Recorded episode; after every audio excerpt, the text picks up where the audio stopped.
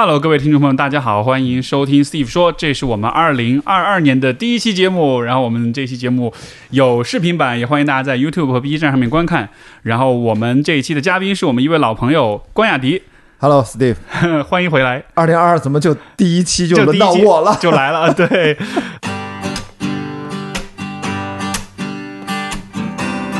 欢迎收听 Steve 说，和我一起拓展意识边界。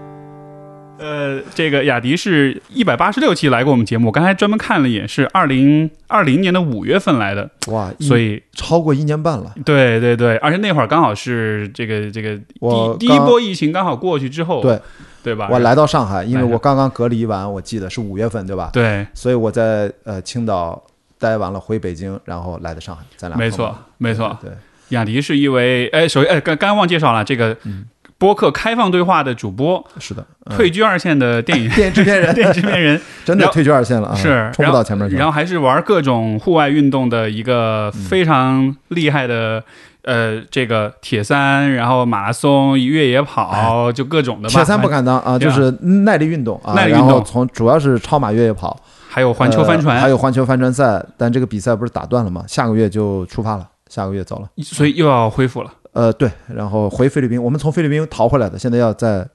永永回菲律宾，所以是上次那一次环球那一圈没绕完，一半儿，现在下一半儿，然后对下一半儿。隔了一年半是，那船还在吗？我跟你说，那船都长毛了。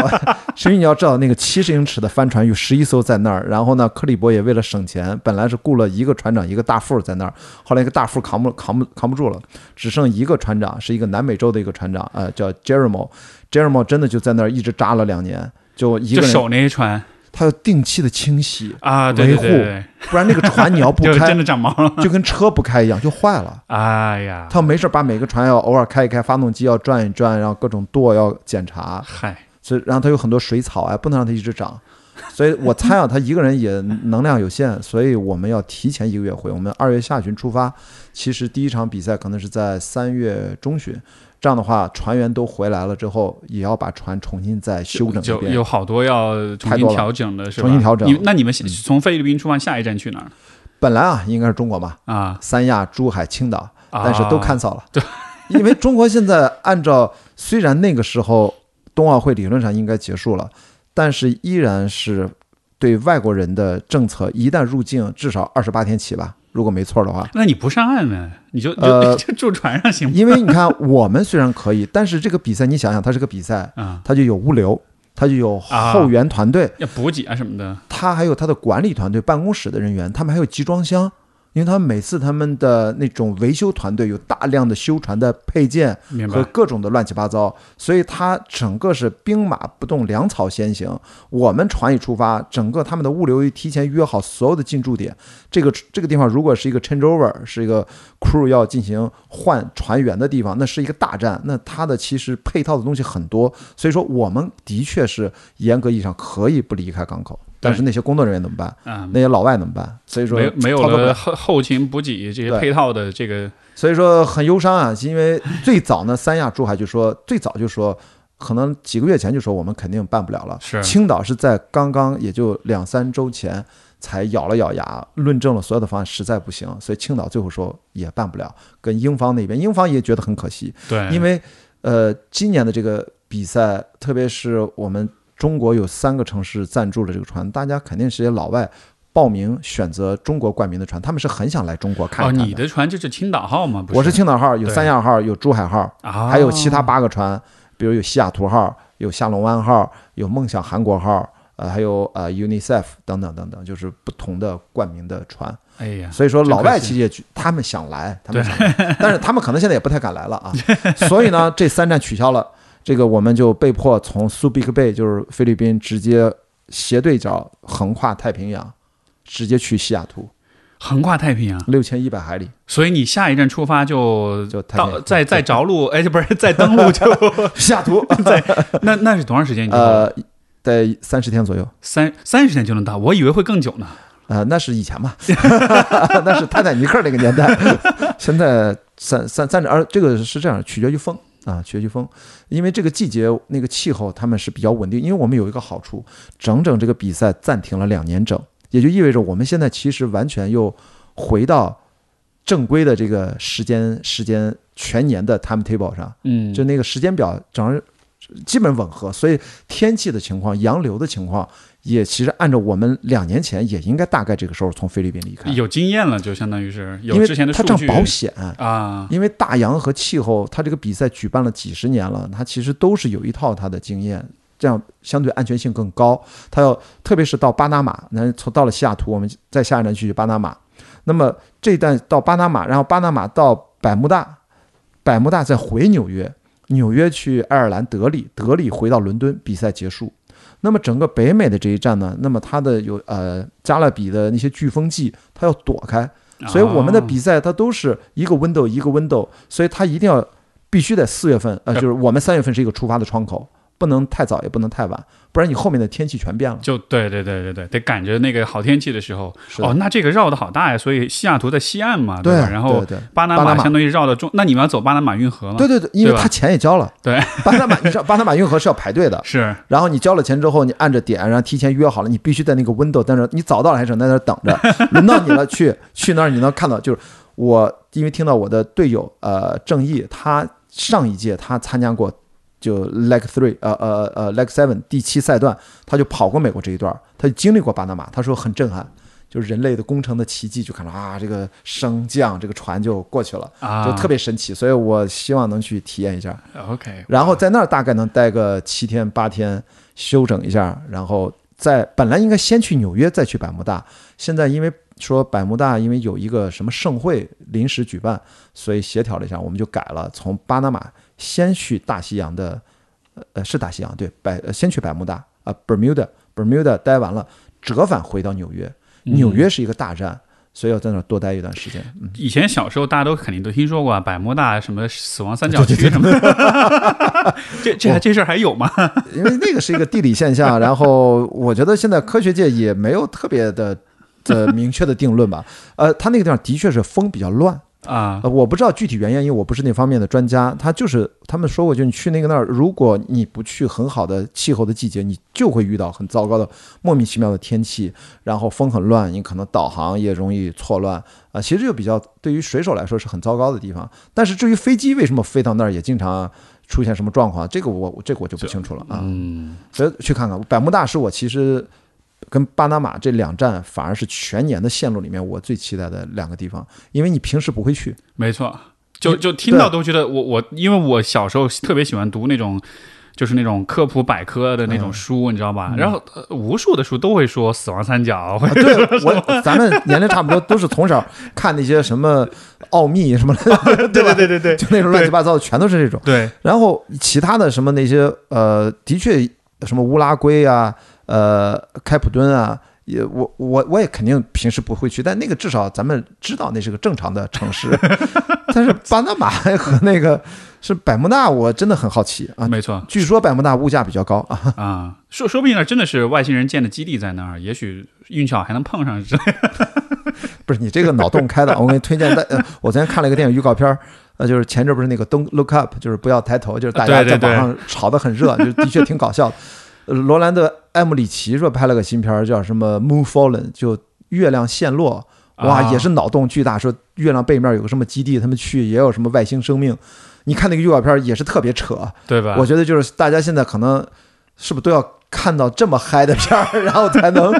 就是就是这个新冠之后这两年，我觉得是不是人的心智都已经不太正常了？在在都憋家里憋坏了，都憋疯了，有点儿。就一般下的药，那个药劲儿稍微轻一点儿，你都感觉刺激不到了。没错，这这这是不是一种是吧心理状况？这是你的 有可能，有可能，有可能。对你那个那个月亮，那个是那个是刚好因为月亮的那个自转的周期跟太哎跟地球的这个呃对呃呃月亮的公转速度跟地球的自转周期是刚好是一样的。潮汐锁定，所以我们永远看不到它背面是是什么。对但是我记得就是前段时间，我记得在这个呃，应该是 NASA 还是哪儿发过一个照片，说是中国不是现在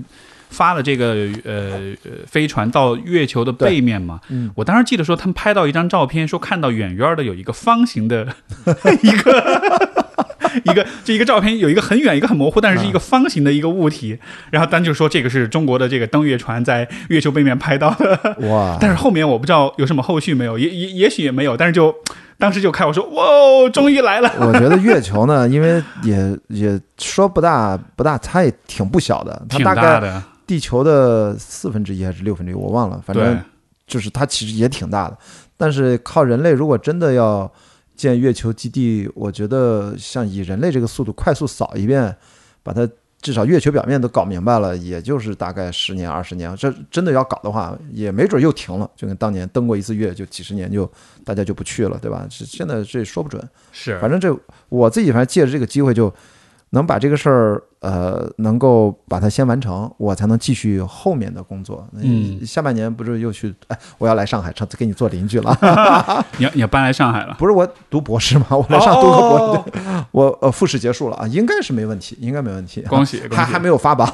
所以这个话也不能说死。正式的录取通知书要七月份才发。哎，那那那你去那读博，那你去开帆船什么的，那这会有影响吗？因为跟九月开学嘛，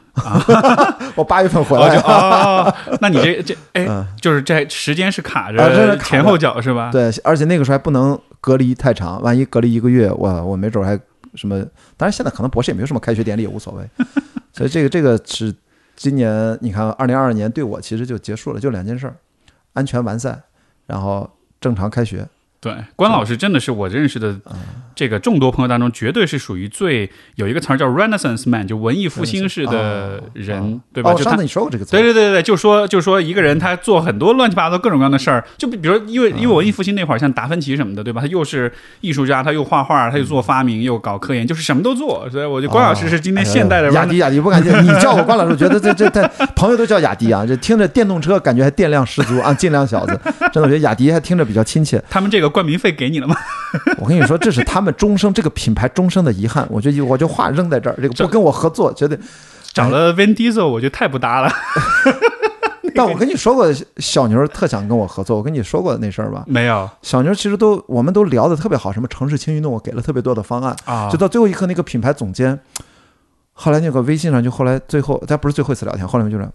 哎呀，我实在想了想，哎呀，我们小牛最后赞助了一个叫雅迪的，说这个事儿吧，还是觉得好像过不了。我说我说是是是，那我再再等一等，但是但是这太太搞笑了。不对啊，但是应该是反过来了，就是我们都找雅迪来赞助，你看我们多牛气，我们都我们都拥有雅迪了。哎呀，我知道了问题，问题是我给他方案不对，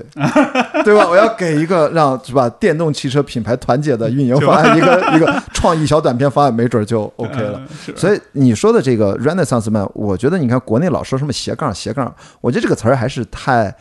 太简单了。哎，斜杠会让这事儿显得特别廉价，你觉不觉得？就好像是一个很随意的、很很很很，就是你做的事儿其实是很认真的，对吧？你是哎，你航海，那是带着生命一定程度上的生命危险做的事儿，对吧？那这但是就斜杠青年就哦，我斜杠青年，我顺便航个海，这这你不觉得斜杠老给我有一种劈腿的感觉？随便插一脚 就是斜杠，哎，来一脚，哎，这儿来一脚，我觉得是有点不太严肃。其实咱如果严肃的讲，哎，学术一点嘛，嗯就是那有一本书就那个单向度的人，就马尔库塞，其实他讲的不就是说我们在现代社会里面，现代人里面就变得就干一件事儿，比如每天就上呃上班算是一种啊，上学也是一种，但可能就一个向度就太单一了，所以生命呢，它可能就说它这个比较窄。那他希望能不能宽一点，多几个向度，多几个方向，你你让你人生活得比较宽广，其实也是应对不确定性、面对风险的一种挺好的一种方式。没错。所以我觉得，那你可以从从多向度啊，从单向度到多向度也可以。斜杠是有点，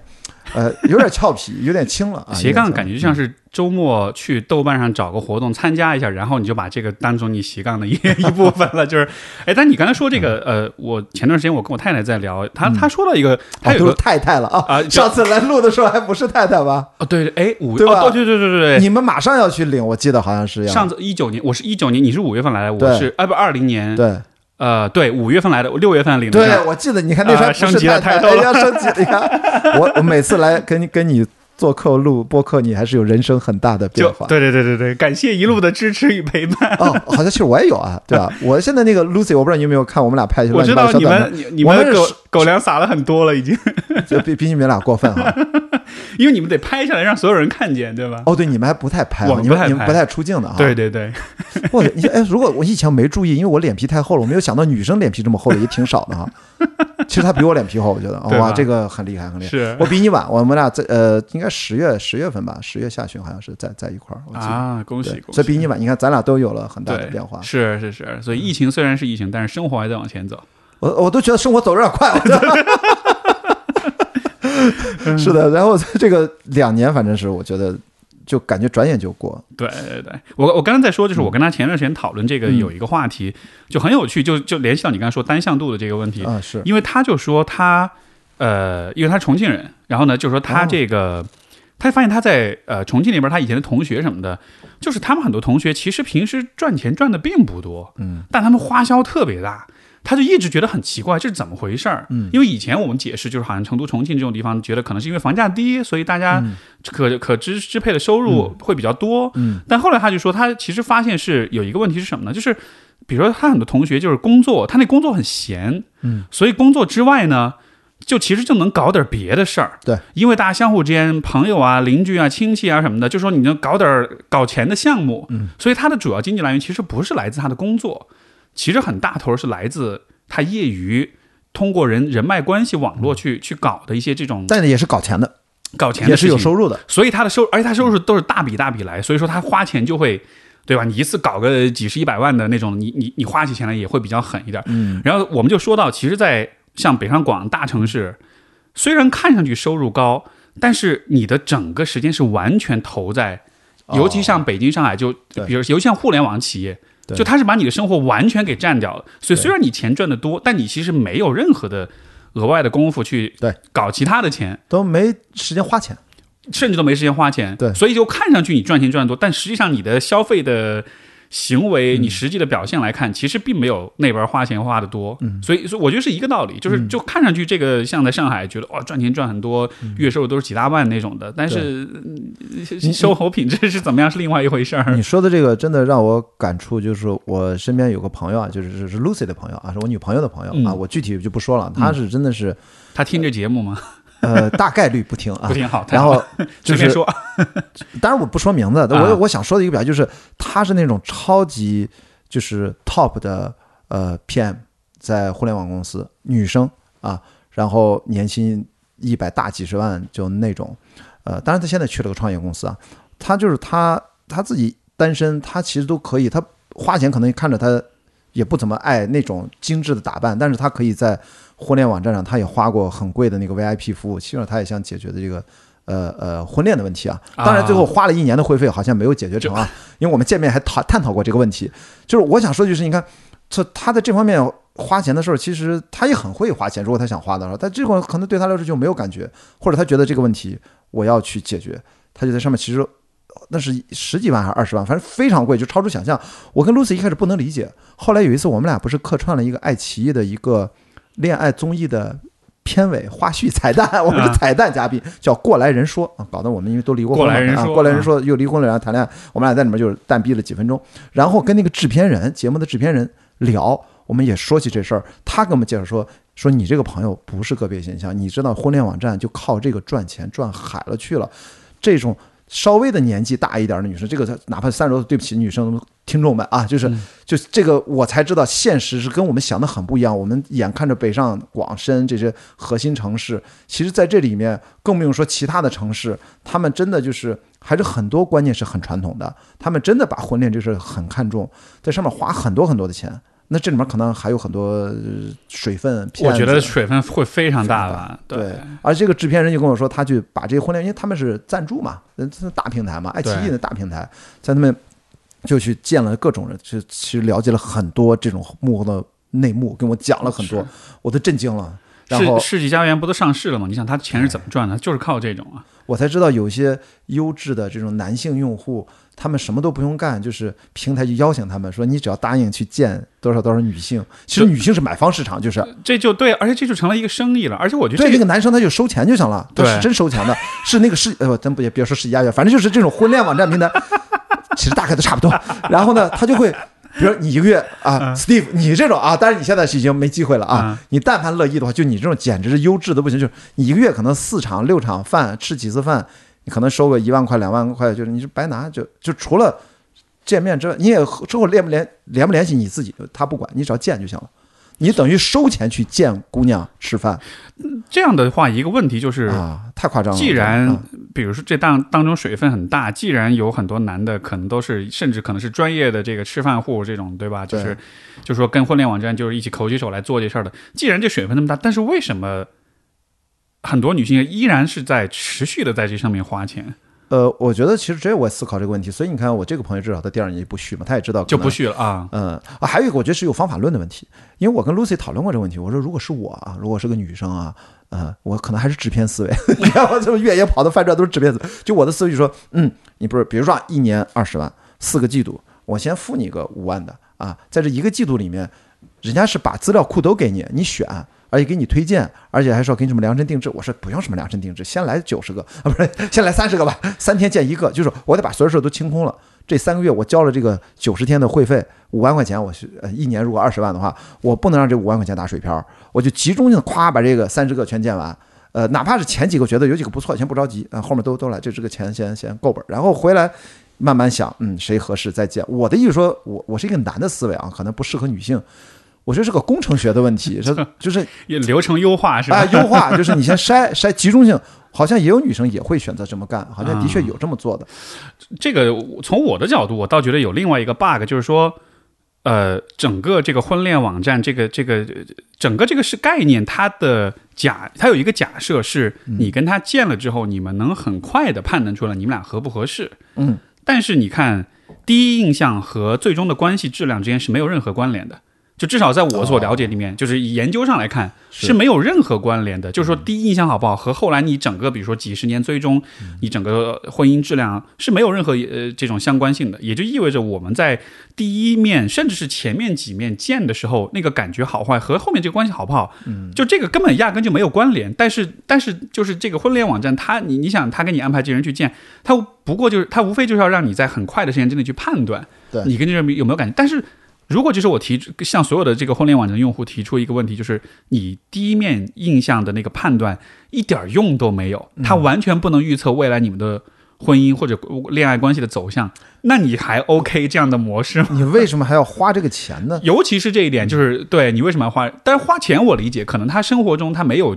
时间，没有机会，包括他可能自己没有那个勇气去大量的陌生人社交。对他可能没时间，对吧？像比如说你那朋友是，就就他可能也是公司的这个大 PM，所以他可能每天狂加班什么的，就生活的全部被工作吸走了，他可能没有时间去社交。就我觉得他花钱可能花的是这一块儿，他把社交上的这个时间成本给你。给你 cover 了，但是这事儿本身来说，我觉得，我觉得可能是这种互联网站，它把这个结婚的焦虑放大。对，其实如果只是恋爱，比如只是约会啊，比如所谓的 date 啊，对，那的确手机自己刷呗，所以你就不用花钱去那么高端的 date，你知道吗？这有点，但但是因为的确中国还是婚恋市场还是一个挺独特的一个形态，在中国还是卷的挺厉害的，而且它的确是你会发现，这个越优秀的女性。呃，然后他收入各方面条件越好，他就越难。然后他就因为跟他能平行的男性就急剧的减少。对，这个这个 这个比例关系太诡异了。因为这是一个例子，还有一个例子，一个就 gap year 的一个认识一个一个呃一个女生嘛，一个比较年轻，也是在那个朋友活动上认识的。他就跟我讲，他说了一个案例，我很感兴趣。他是花钱去体验，就是让你在九十天之内有呃体验不同种人生。或者说有不同种体验，比如让你学会演讲，让你学会表演，让你去模拟一个家庭，让一个女孩扮演父亲，就还挺贵的，呃，交七八千块钱。然后他们，而且有两三百人，他一个大班就八九十人。然后我后来我一开始不太，我听他慢慢一解释，我大概明白，就是大很多就是像你说的，就你刚才说的是太忙了，九九六，对他们其实不知道，就是已经没有时间去消费。像 Lucy 的搭档，他们从小就是好学生。就是他从小，这就是完全就是在做题长大的。他他可能都不知道真正假期去该去玩什么，他在仔细使劲想吃饭怎么吃啊，什么这种。所以我觉得现在都运营而生这种商业模式，就是你来这儿，我们每次给你这周的任务是什么？呃，大冒险的任务是什么？你之前填过问卷，结合你的，也可以让你自己做。你要完成你的心愿，完成你的挑战，就这个还挺成功的。我一给他算账，挺赚钱的 所以他像是啊。就物理物理 VR，就是是模拟人生，但是是在物理世界模，，拟对吧？他们他们比如说他们呃其中最有趣的一个实验活动就是分成几个家庭，每个人有呃丈夫、老婆、孩子，还有爷爷奶奶、老人，然后有限的资源。都是参与的人自己去演嘛？啊，自己演自己演，自贴个贴儿自己是谁，然后呢，啊，你也可以就过家家呗，那就是就过家家。但是呢，随着时间的流逝，就跟那大富翁一样，反正我他们有什么规则，就是你通过你不同的决策，你看你每个家庭能活下来几个人，在有限的资源下，哦，它还是一个有点游戏性质的游戏竞争性它很多种游戏，很多种，它其实就当然不是鱿鱼游戏啊，点啊 但是它也是生存死亡。啊，所以有些人家庭极个别的居然全活下来了，有些那个钱花光了或水不够了，就不停的死，不停的死，最后在家里面就没活下来一两个。我就觉得他好像还有点意思，啊，但是这个好像对年轻人他们还是挺吸引他们的。就这就跟像现在剧本杀很火，也是一个道理嘛。哎，对吧是吧？就是类似的，还有一个是不是就跟我觉得还是跟疫情有关？就是我觉得反而你觉不觉得 中国人吧，还是要喜欢饭局啊、面对面啊、播客？你看，咱俩嗯肯定倾向于面对面聊，录播客会更好一点吧？呃，线上连线的那种相对就差点意思。我觉得可能这个也跟大家能聚在一起，而且他是瞬间认识好多陌生人。没错，我我觉得这就还是、嗯就回到你前面讲，就是那单向度的那个问题，就是现代人、嗯大城市现代人生活就还是很单一的，但是人其实是需要生活的，对吧？但是生活大家还是要往大城市跑，对吧？就唉，所以所以这就是一个取舍嘛，就是我来了大城市，我有好的工作，我有好的收入，但是我牺牲了生活，所以我就很有趣。你说这个现象，就是他就是说我赚了钱，但是我花钱去模拟一个，其实就是很生活化的场景，对，对吧？我你说我办过家家，我去搞个剧本杀什么的，对吧？勇者与地下城什么，这我都能理解。但是你去办国家办的是一个就是家庭，嗯，就是它就是一个极度生活化的场景，但是这个居然都有人愿意花钱去，那那那你可见就是人们其实。在这个繁忙工作求生之余，他对他的生活是有多缺失的？他缺失到他要对吧？愿意花钱去模拟、嗯演这个这个东西了。他是让你体验你梦想想干的事儿，比如说公众演讲，就是那个他们就搭了一个 TED 的那种台子，每个人就帮真的自己做 PPT，然后还之前给你一点辅导，就跟真的一样。就是我都觉得，我都我现在突然对这个东西就是。我都觉得哪儿有点怪，但是我又觉得有一丝莫名其妙的温暖 对对对，这他照顾到了人的那种啊！对吧？那种表现，那种自恋，那种，你觉得这跟社交媒体有没有关系？就是大家通过社交媒体，就是看到了各种各样的，就是你看到的每一个画面、每一个视频，其实都像是一出戏一样，然后你也想去演那出戏你不觉得这个有点反社交媒体吗？我觉得是不是？我觉得它有点温暖的地方就在于，啊。它其实是反社交媒体的。就说它能让每个人都参与到当中去，而不是看别人身体经验，它关乎的是身体经验、啊，切身感受哎。这么说是对吧？这么说是。社交媒体是跟身体经验没有关系，社交媒体是二手经验，是你你去看别人的经验，而且都是数字化的嗯影像，就是我们是一个介质，对，就是通过屏幕来对，它有个介质的问题，这是个媒介的问题。而真正的线下的生活，哪怕就是咱俩面对面的聊天，它其实是有点往回走，对偏原始一点。我觉得这个人是需要这个，这个社交的本质。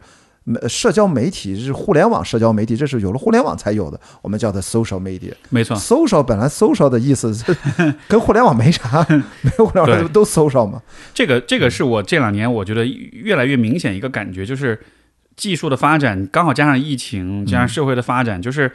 越是在这样一个高度发达和现代化、技术化的环境里，你会发现其实人的很本能的那些东西，它才它越凸显出来。嗯，比如说之前的生活没有社交媒体、没有这个移动互联网的存在的时候，嗯，那个时候的 social 就是人都是有生活，都是有社交的。对，那个时候你不会觉得这是一个对于人来说很基本的一个很重要、很核心的一个需求。对但今天的世界是我们孤立了之后，我们锁家里了出不来了之后，你才意识到说。哦，原来我跟别人面对面交流对话，这对我的整个身心健康其实是一个非常至关重要的一个，就就是在匮乏之下，我们才能看出来我们本能最本能最底层的需求是什么。这两年我发现有好多好多现象，其实都是可以从这个角度去理解。像这种就是社交媒体现在说的元宇宙 VR，它其实也多少是在解释这个，就是人人对于体验，人是需要不断的有。让自己的体验更丰富，对让自己的意识更加的宽广的，就这个也是很基本的一个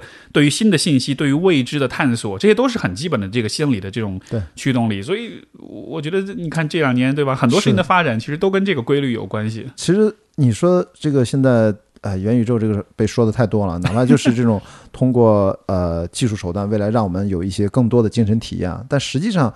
最后人实际上很可能他。我为什么会觉得大家会无脑般的，就是无法控制的都会投向那个数字虚拟世界，就是因为它是一个意义的迁移，它是一个意义和价值的迁移，它从物理世界转向了数字虚拟世界。这个大家在现实世界，特别是当发现现在太多年轻人，以前你会发现，嗯，过去至少几百年啊，现代社会讲的是奋进啊，这个人要进取，进取精神啊，你要做一个独立的人，独立思考的人啊。但是现在你会发现。是不是可能因为技术对人性的影响和改变，越来越多人在讨论年轻就开始躺平的这个话题？他他说进取难道是 是人生的现代人的必选项吗？好像不一定。现代社会可能在发生一些什么样的变化？因为我说这个真正的元宇宙，他们说我我是看过一种说法，我是比较。认同的，我自己有感触呢。我去博士复试的时候，居然还问我这个问题，说你对 VR 什么相关的这些元宇宙是怎么看的？我就借用了这个观点，就是我自己感觉他说的，我说现在扎克伯格那个 Meta 给大家说虚拟办公，咱俩不是这么录，咱俩是一个虚拟小偶像在那录播客。其实他展示那个方式是对元宇宙理解是错误的。嗯，真正的大部分人对这个东西理解是错误的。真正的元宇宙其实它呃 MetaVerse 它并不是一个空间概念，它是一个时间概念，它指的是一个 moment。这个 moment 是指，比如说呃，Steve 或者雅迪，我们个人啊，我们在数字虚拟世界里面，你现在播客你有名，走在马路上，比如在上海，你的地头上大家都能认出你了，这说明你在现实世界里面你有你的意义和价值。但是当我们个人的意义和价值在虚拟的数字世界里面，通过不断的迁移，我刚才说不断的迁移，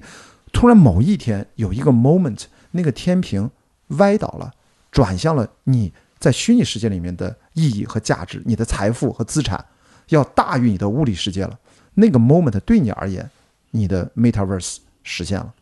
就放大而言，到全社会，绝大多数人在虚拟世界里面的意义和价值，NFT 还是所有的数数字货币、区块链，你在里面交易啊、创作啊什么的生活，啊，它已经百分之五十以上大于在现实生活当中的存在。那个时候，等于这个社会。也元宇宙的那个 moment 也发生了，所以呢，它其实这个 moment 它是一个随机分布的，它是一个不断逼近的过程。所以目前我们看到这所有的科技公司都是在推动向这个 moment 不断的点状的发生，越来越多的汇生。一开始星星之火，最后大江大河啊流进大海，最后我们人都会往那个方向发展。哦，它是按这个按这个逻辑来的，我我是蛮有启发的。明白这个。一个是让我想到以以前这个像什么魔兽争霸那个时代，网游的那个时代啊，那会儿其实也有那么点意思，但是它可能没有像现在这个技术上这么的全面，但就也是那种有工会啊，有交易啊，然后完了对吧？你的社交关系主要是 网网络部落之间的这个成同盟的成员关系，第二人生这样的。但是我我个人就当然我我也不确定哈，这个以后会是怎么样一个发展，但是我个人的感觉。我觉得人怎么说呢？就是我对人的本性的了解，我觉得最终我们真的能完全进入到一个人造世界当中去，就能够真的感到满足吗？就我我举个例子，比如说你走走入森林，你走入大自然的时候，那种感觉能够在元宇宙当中，真就是在虚拟世界当中完全的去实现吗？我觉得是非常非常非常困难的，呃，是非常非常困难。只是它在数学意义上是。可以的，是理论上是理论上可以，但但是可能距离多远咱不知道。对，但就是说在，但就是说在真正意义上实现那种虚拟世界和现实世界之间几乎无缝连接或者几乎没有差别之前，我觉得，我觉得至少从我个人角度，我还不愿意就是完全的彻底放弃现在现实世界当中很多很多的东西。对，对我我所以我自己能去。对抗嘛，就是我你你也喜欢运动嘛，对吧？对，你有自己喜欢的运动，然后我也是通过运动，我觉得就是就是去用身体对抗。然后我觉得身体经验是，我觉得我无法摆脱身体嘛，你感官都在身体上，所以要改变身体，然后我觉得上次咱俩录播课的时候，我觉得那时候我是最强烈感应的时候。我就说我的大脑有变化，哎，我这次特别逗，那个，呃，那个博士复试啊，在交大啊，在交大，然后他那个有最后一页 PPT，我说这这不是有研究计划吗？我其中有一个大脑的算力储备，他说导师说那六个教授在那说这什么意思？什么叫算力储备？我说这样啊，简单说一下，就是我我我通过极限运动啊，特别是陆地转到海洋，我会发现我明显的大脑发生了特别不一样的改变，我能感知出来。上次咱俩聊就是聊过一部分这个话题，但是我有一个特别大的。呃，遗憾和让我甚至很伤心，甚至过去这一年，二零二一年，我心情很不好的一部分的原因就是，如果我从疫情回来之后，我能够通过这半年的极限的航海，我感觉好像我大脑的一些神经的一个连接的一些路径发生了改变啊，我看书啊什么效率都很高，就感觉像掌握了一些特异功能一样，就觉得信息来我都知道怎么分解，就感觉特别快，以及长时间你会有很多很多的想法。但是呢，从二零二一年就是感觉你歇了半年之后，就是这过去这年就能慢慢的逝去，丢了，有些东西在离开你，这种感觉它不是说你生命消失那种感觉，这个比那个还让让人伤感。所以我为什么我跟 Lucy 去讲，不是说这个恋爱谈的不好，就是他说你，他说生气，说你看你天天就是念叨着你要回这事儿，我又不是不支持你，但是不是让人觉得我好像难道我们这个谈恋爱是没有意义的吗？是吧？就他就 你要他就会。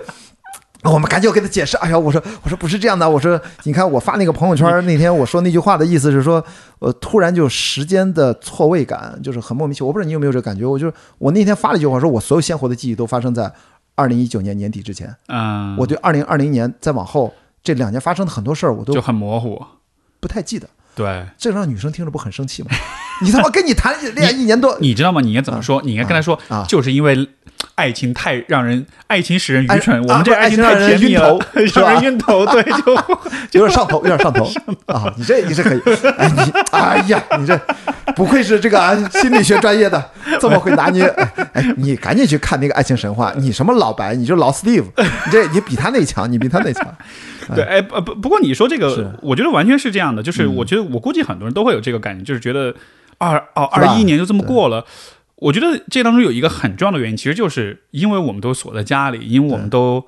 靠双眼和屏幕在感知这个世界。因为以往我们是大量的走动旅，就旅游，对吧？这是最最最重要的，你感知世界一个方式，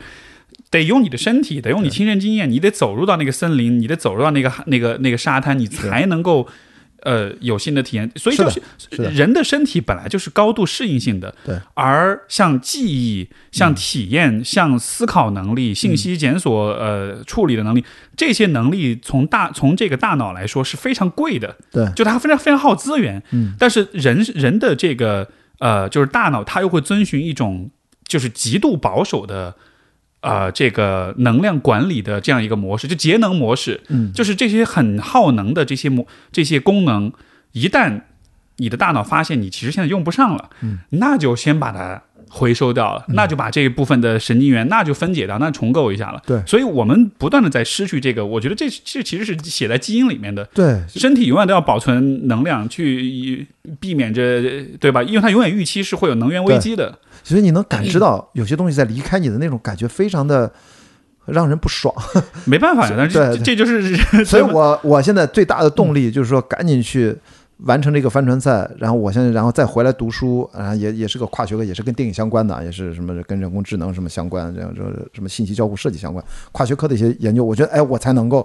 打开大脑，然后因为要要重读很多书嘛，我觉得这在刺激我，不然的话，之前。就是就会觉得心情真的会受到影响。我最近才看了这本中文版出了，就是我那天朋友圈推荐了一下，就《超越不可能》那本书。就是之前是英文版，我买了，我读英文还是慢一点啊。就是《不可能的艺术》The Art of Impossible，它里面其实。一上来就讲那个作者，因为科特勒他是一个非常畅销书的作者，他讲的科学，他说就是一些极限运动员，他最早就是受极限运动员的刺激和影响，才才发现了这些秘密。他说为什么人可以做到一些超出想象的事情？他其实就是讲说大脑这个机制跟你刚才讲的就很接近，就是人只有在极度的这种呃，就是那种险境下，这种极端的环境下，大脑是一个特别强大的，必须要适应这个环境，对，做出反应和改变。然后在这个 连续的这个锤炼当中，大脑就发生了改变。他对 free solo 里面，呃，什么徒手攀岩，徒手攀岩，他他的感知就发生了变化。我我看了他那本书，他当然他拆解了四个方面，还有讲心流啊，讲了很多很多，就是怎么能让你去达成看似不可能的目标，其实都是可能的。他就方法论四这四个章节，一上来就先给你讲这个极极限对人的这个改变，我才发现其实你看这个是有科学道理的，它对不是说是是是我只是一个个体，我真的去切身感受到了。就就不光是你，其实人都会有这样的体验，对吧？对，哎，你这个这么说起来，你觉得会不会疫情给人类社会整体带来的影响？一方面当然是健康呀，这个包括社会啊、政治、文化变化，但是在生理层面会不会有一个问题，就是它让人整体变蠢了？啊，是呃，就是就是因为它限制了人们的活动，限制了人们进入到自然、进入到生活中去体验，包括你说，不管是从事极限运动还是其他类似的刺激人大脑的事情，就是 疫情的产生，嗯，在整体水平上是降低了我们大脑受刺激的这个程度的。嗯，呃，所以按照这个能源保守使用的原则来说，OK，那这些不该不必要的功能那都去掉，包括这个二二一年过得很快，记忆力变差。为什么记忆力变差？因为可能没有那么多需要记的东西，因为可能现在生活很简单，对吧？我我我觉得有很多种可能，还有一种可能就是我们的算力啊。我刚才为什么说那个博士入学，我就说我说我在做算力储备，就是我做了半年航海，我的大脑它被拓展了很宽，这样的我有一定的储备。反过来我讲，可能还这是只是个人瞎读解了，就是我们真的在疫情过程当中，算力被太多的各种各样的大大小小的焦虑所占据了。如果大脑是一个 CPU 或者 GPU，我们平时在没有新冠疫情的时候，这两年，二零一九年，我为什么对二零一九年十二月底之前很多事情印象很鲜活？我觉得就是因为我想记什么就记什么，而现在我你看此时此刻我永远在焦虑。我说欧米克戎最新的消息，今天要长舒一口气，好像突然就掉下来了。我其实一直在焦虑。我四月下旬到西雅图的时候，美国每天新增多少？我的搭档郑毅现在此刻在西海岸，在在加州还是在哪儿？他说他身边全全阳了，他还阴着，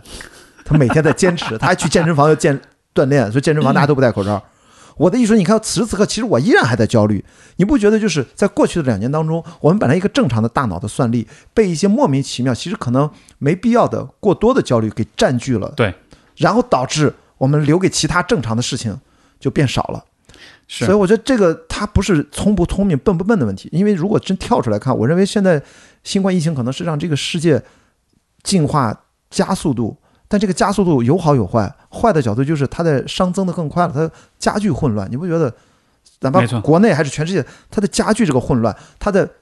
旧的秩序就在脱离我们。比如现代性走了这，比如过去五百年，呃，就啊，就差不多五百四四百多年，现代性它要进入到下一个节节点了。但未来的现代人走向什么样子，我觉得大家都挺不知道的。中国也要找到啊，我们我们叫什么叫叫，反正人家美国就讲讲讲一套自己的说法，中国能不能找到一套自己的说法？全世界人民能不能团结起来，嗯，找到一套说法？我觉得大家都在找那个新的秩序在哪里。是是，我觉得是有点混乱。嗯是你说这个焦虑，就确实是人在这个，呃这确实是心理、心理、生理学上都会能看到，人在预期有危险可能发生的时候，就是你的身体的这个对能源、对于资生理资源的调调动是会发生很大的变化的，对，你的复杂思考能力会降低？哦，对对，然后你会更多的能源储备在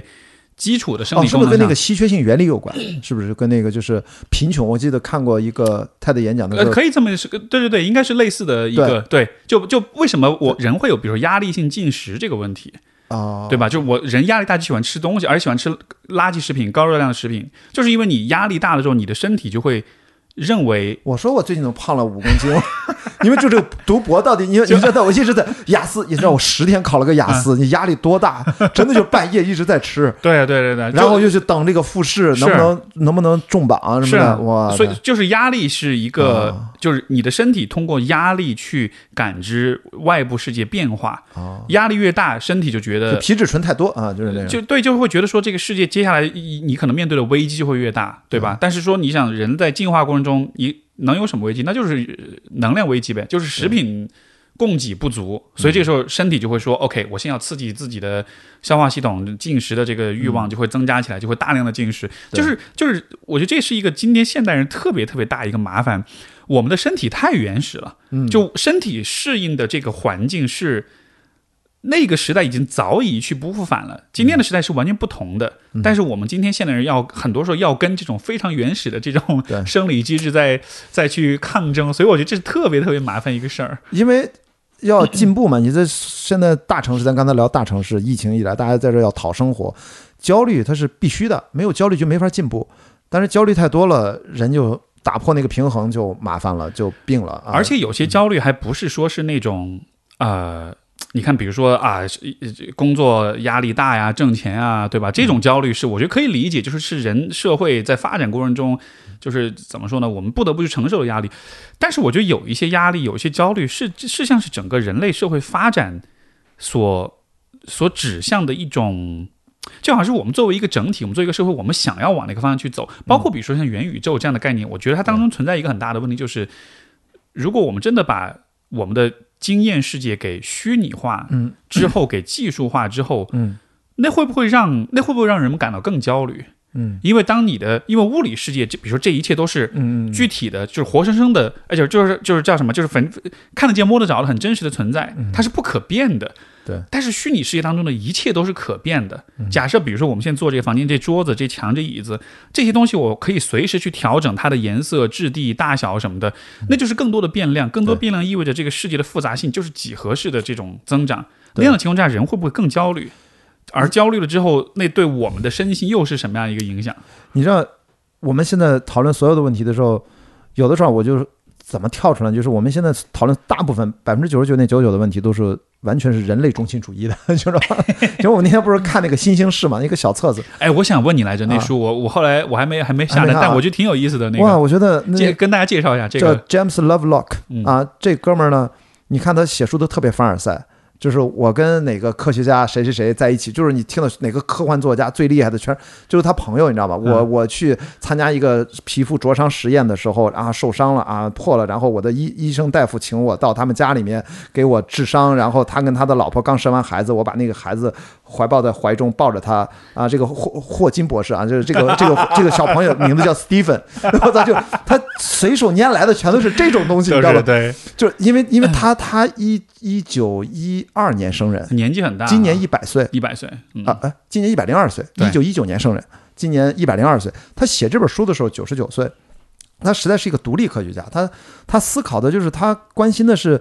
整个地球是一个什么样的一个生态系统。他是盖亚理论的提出者，六十年代末提出，他七七四年、七五年在正式发表的这种理论专著文章，大家都会觉得你是个跳大神儿的。其实，其实知道他的人都知道他是非常严谨的科学家，他不是那种民科，他不是乱搞。他就说盖亚体系，他这个盖亚体系是什么什么？William Golding 是一个文学家，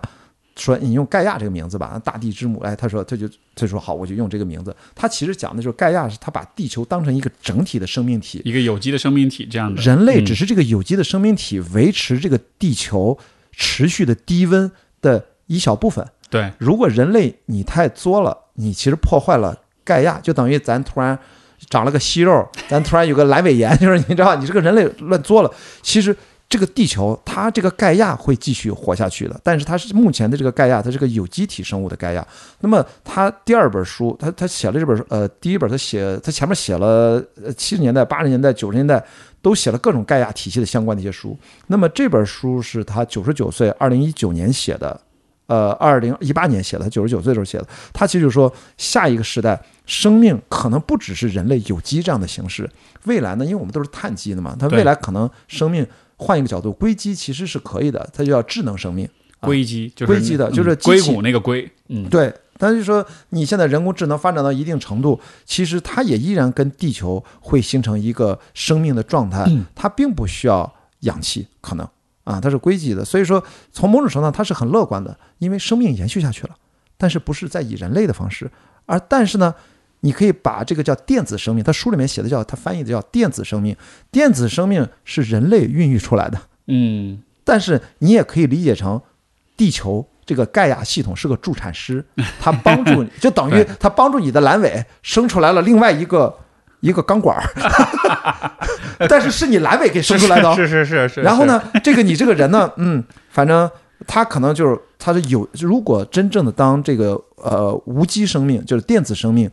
能够自己延续下去，其实它反而是能够呃脱离地球这个有机盖亚的限制，它可能星辰大海，它可能会啊，跨界去走。所以说，从这个角度，人类是很伟大的，它这宇宙观好大呀，所以它是不以人类中心。啊，我们太多话题都是人类中心主义，是的，对对对我们太人类中心了。其实，如果生命不只是一种，我们脱氧核糖核酸 DNA，我们讲自私的基因，我们说道金斯讲的还是还都是说。基因其实在想复制下去，对所以你这个肉身什么自主意识其实都是假的，你这啊其实就是基因的延续嘛。对对对，但是按照他这个按照 Lovelock 的理论，就是生命的延续不以基因为依托，那我觉得就是更高层面了。其实还挺乐观的，听上去对人类好像挺恐怖的啊。但他上面也说了，说如果真的有这个呃电子生命延续了之后，它并不是要灭了人类，它的思路是怎么继续跟这个地球和谐共存一段时间。一直到它可以不再依赖地球，哎，对你，我觉得这个是很嗯。最、最妙的一点，就是这个非就是比如说硅基或者嗯。非碳基的生命，对。它的生存环境就它的适应能力就会比人类又大很多了，因为人类只能在地球这一个温度湿度刚好合适的星球上生存，但是硅基的生命它就不需要了。它的一个最重要的大的前提，就是在他的观点和他的认知体系里面啊，就这是个首先咱们得说这个 James Lovelock，他是一个有巨多科研真实成就，人家一九七四年已经成为英国皇家学会会员了。嗯，他就不是那种就不是科幻作者瞎啊，不吹，是那种啊。虽然他跟阿瑟克拉克跟那一大堆都是好朋友，你知道吧？就是他那个年代。那么他的认知，他认为我们过大的乐观，有一万亿个行星。因为地球是个行星嘛，是不是就有可能一万亿个里面理论上有生命，有高级智能生命，总从概率上应该有。他说我们还是过多的乐观了，很有可能在他眼中，他就认为人类这样的高级智慧生命是全宇宙独一无二的。嗯你知道为什么？他的逻辑特别简单，因为从诞生了生命形式，这个宇宙就进化了几十亿年，就是地球也是几十呃，就是太阳也是作为一个恒星几十亿年，慢慢的各种的随机变化。演化成生命的形式产生，大概是在三三三十亿年前啊，十五亿年前又做了一些演化，一点一点一点，这人类到现在其实很短很短很短很短，一两百万年，到现在真的人类文明可能有几万年，所以在这种其他的那种宇宙，不管有一一万亿个多少，它很难进化出这样的我们这样的一个高级致命生命体，所以他想说的是，从这个角度，人类还是很伟大的，人类也很孤独的。嗯，如果从这个角度，如果人类还能孕育出一个有机有一个电子生命，那人类是他的上帝。只不过说，你一旦把它孕育出来，它就瞬间就把你超越了。你完全对，就好像是你，就好像是人类的这个碳基生物的存在是有它一个在宇宙进化的历程中是有一个特定的使命的。所以你不觉得咱就像个交接棒，就那交那一下就是。跑这一百米，你以为是四乘一，但实际上呢，你把你跑完第一个弯道啊，特别啊弯道，把这棒交给人家，没了，然后然后跑圈那个字儿没了，就然后你又你就愣着，呃，发生什么了？你棒交完了，那棒没有了。哎，但是啊但是我我刚刚这我突然我真的觉得这个是一个很牛逼的一个角度，为什么呢？因为我们不是一直在寻找外星人吗？啊，其实没有啊，但按照他的理论是没有。按照他的这个说法来说，嗯我们就是未来会孕育外星人的那个物种啊。对，未来我们孕育出来的无机呃呃的这个硅基的电子生命对电子生命，对然后它就可以轻易的在任何只要能接收到电子辐射的地方，只要能有能源的、嗯呃这个地方，就都能去生存了。就就可以想象，在一定的时间之后，嗯就电子生命就可以不光是不都不说太阳系了，整个宇宙都有可能被电子生命给殖民的。是的，他他现在这个盖亚理论呢，从六十年代末提出到七十年代开始写文章，现在开始有越来越多更加厉害的、嗯，特别厉害的各种的科学家都开始接受这套理论，但是还没有特别主流这套理论。那么他呃，这套理论其实他自己也承认啊，他不是那么去严格的论证，他提出了这是一个一个假设嘛，一个盖亚假说。他本来最早是假说，现在大家公认它叫盖亚理论了。你看，从假说到理论，这是一个很巨大的变化，巨大的一个变化。是但现在大家基本上比较认同，你会你会不会发现，从一九八四年开始是吧？那是比尔盖茨赞助了一个项目，就叫那个 Big History 大历史计划。那个那个作者叫什么名我忘了，他是他在加拿大是吧，在教书，他就发起了一个大历史，他就要求大家在大学里面，甚至从小朋友开始教学，从宇宙的诞生开始讲，历史从这一刻开始讲。不要按照传统的历史几万年前什么人类文明开始讲，然后所以说人类文明在最后那一小篇儿，它一定让你知道整个的全过程。现在关于大历史的书很多，人类大历史其实就是呃，就是那个那个在那个最火的那个作者《未来简史》啊、就是叫什么什么简史的这个这个系列的作者，他也是大历史的这个体系下来的。所以说，大家现在已经视野在越来越越来越宽广大，对哎，是的，我觉得这个他们是互相互相有交相辉映的哇，大家在互相影响。所以我觉得有的时候说回来就是人类拿自己还是很当回事儿，但实际上呢 是个屁，其实可能是个屁，但人类很厉害，很厉害，就是人类还是很辉煌。我我觉得从他这个视角想想，人类真的是了不起，他他是了不起。嗯它跨有一个巨大的跨越啊，就是说在整个就是我们如果把我们如果说这个叫宇宙生命进化历程的话，嗯人类实际上是从很简单的碳基生命进化成了一个有创造力和有设计能力，然后孕育一个完全不同的生命形态的这样一种，就我们的智能水平让我们足以对孕育不同的生命形态，对就是硅基的电子生命形态，是的，其他的物种是做不到的，但人类能做到。是的，我们因为现在 按照哪怕科学的系统，你会发现科学解决呃解释不了太多事。人类既伟大，我们又很懵懂，我们真的是特别幼小的生命体。我们既承认自己的厉害，可以感慨自己啊，人类好好厉害。我就举一个例子，我那天看了本书，就是就是哎，那本书叫什么名儿？反正那本书就讲的航空航天史。啊、他就是特别通俗的语言讲，它里面就其实看完了就一件事，就是你知道飞机这事儿怎么飞起来，其实人类现在不知道，就知道它能飞起来，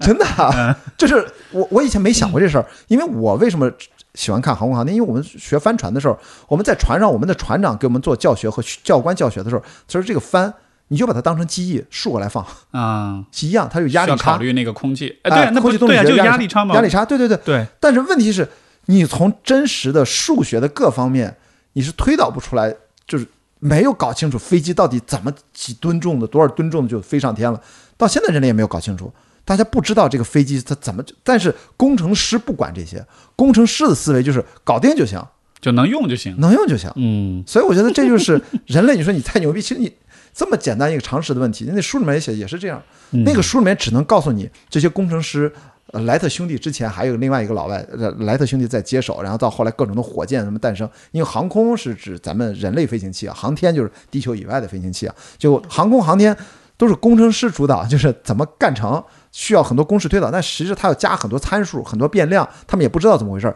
让这个公式成立。对。但实际上，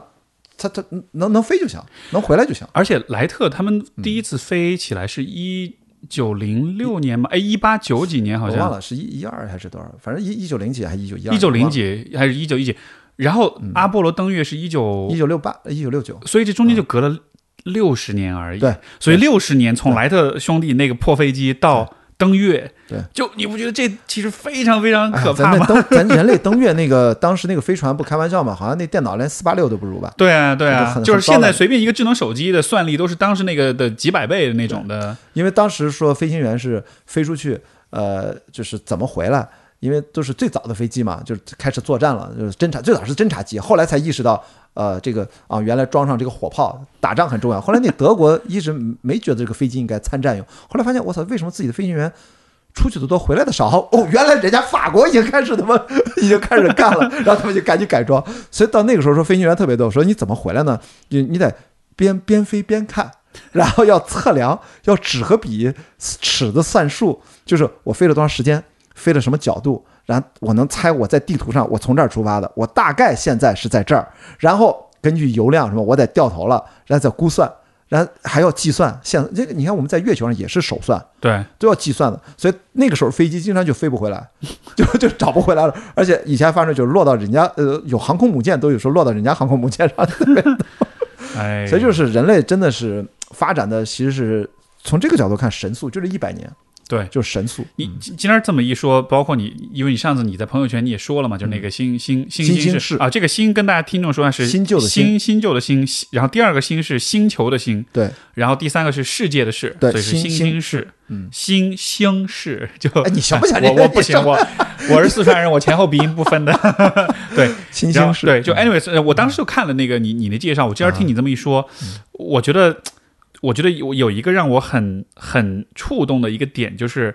因为我以前也会考虑过类似的问题，就是人类到底是不是孤独的，是宇宙中到底有没有生命？但是我今天突然意识到，我们就是外星人的祖先，对啊，所以我就觉得突然一下，我觉得哦这是，OK 的。一种理论。就这个，就就就算是一个理论，但是当你这么去想的时候，我我心里就踏实了。我觉得我认命了，因为在那之前我是不认命，我是觉得哎，凭什么？为什么我们是唯一的生智能生命？为什么就不能有别的？但今天这么一想，就觉得哦，我们其实是最先锋的那个 那种生命形态。这种理论不也是完美的回答了费米悖论吗？就是说为什么我们见不到理论应该有，为什么我们见不到？那就是见不到，还没轮还没轮到他们呢。就还没有过那个大叫什么大过滤对对对对的那个。大过滤是一种解释。他詹姆斯呃呃詹姆斯 Lovelock 他也给了一种解释，他的意思说他们还在后面，还在后面人类是冲到最前面的，对他们还在后面。人类现在是这个智能进化的是最快的一个版本，是。这都需要多少亿年？刚才那个你录之前，你不说你你买 PS 五嘛？然后我不跟你说有一个新的游戏，我很期待嘛，就是这个游戏叫《地平线》，它是《地平线》第二部，就 Forbidden West，就是《地平线二：西西之境域》，大概是这么一个名字。嗯，那个游戏的宇宙观就非常牛逼，而且他说的就跟这个 James Lovelock 的这个很像。嗯，那个游戏的宇宙观的设定就是人类已经毁灭了，嗯但是是怎么毁灭的呢？是因为人类生产出的智能机器进化出了新的生命形态。这个生命形态就它它里那个游戏里面的设定，它也像是类似像恐龙那样的，嗯，但是它是纯电子的，嗯，但是它的功能是它能够在地球表面。通过采集这种 biofuel，就是生生物的能源，比如说泥土，比如说有机的这草呀、植物呀什么的，把它转化成电力，嗯这样就能自我呃共生。所以说，那游戏里面人类就是跟它可以共生是吧？呃，人类相当于是到了一个后文明时代，就人类嗯文明毁灭了，我们又回到了那个很远古的，就是那个刀耕火种的，拿着弓、拿着剑的那个时代。但是那些生物他们已经进化了，所以你是跟他们去对抗、去作战什么的。但是我觉得那个世界观就非常牛逼。哦，我知道是那个女的射箭那个吗？哎，对对对对啊，那对对对 Horizon 我知道那个，对对对对对啊初二了要，对对哦，对，所以所以就是当时我玩那游戏，我也觉得他那个世界观非常震撼，因为他就说这些生物看上去很很可怕，以及看上去好像比我们先进的多，但那就是人类孕育出来的，因为最早就真的是嗯，这个呃在毁文明毁灭之前的人类。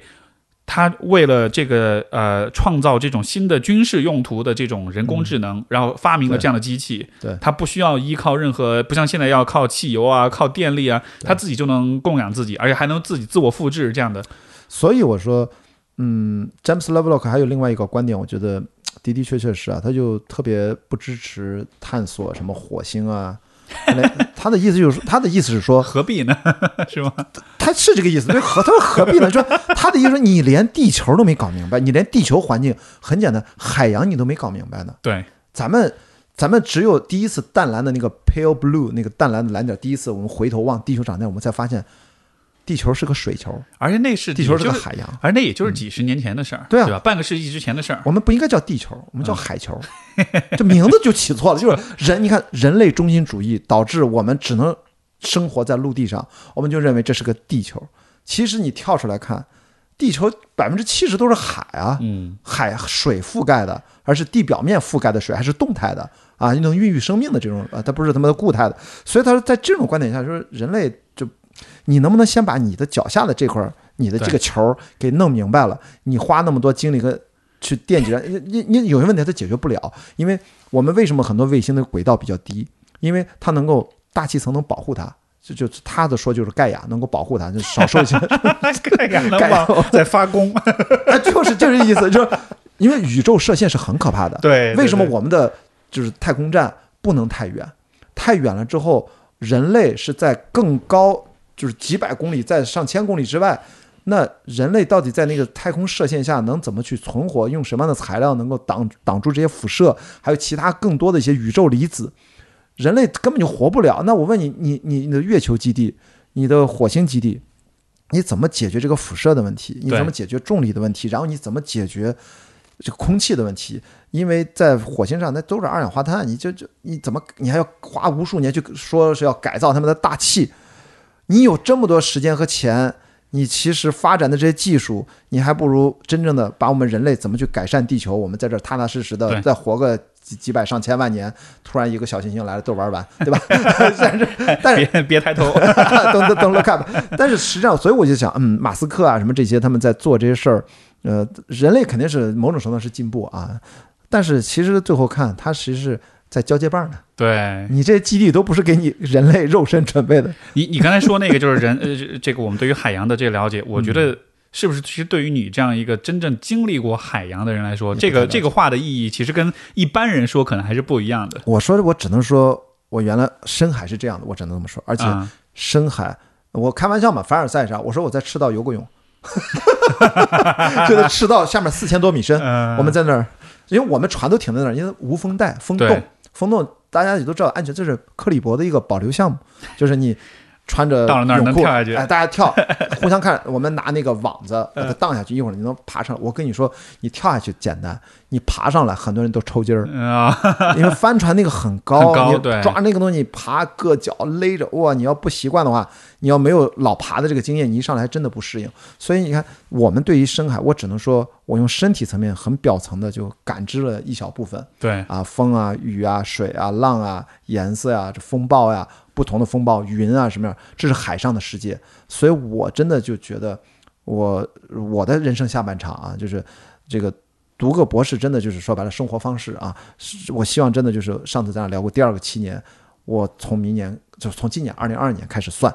啊。你看我脑子还在二零二一年呢，就开始算，真的完成这个之后，我还要我希望能读博士的中间每年抽个一个月、两个月，还是最多三个月，还要去学船，去拿那个资质。然后还要用六七年的时间，看看能不能去帆船单人的去长航。我觉得应该有这个，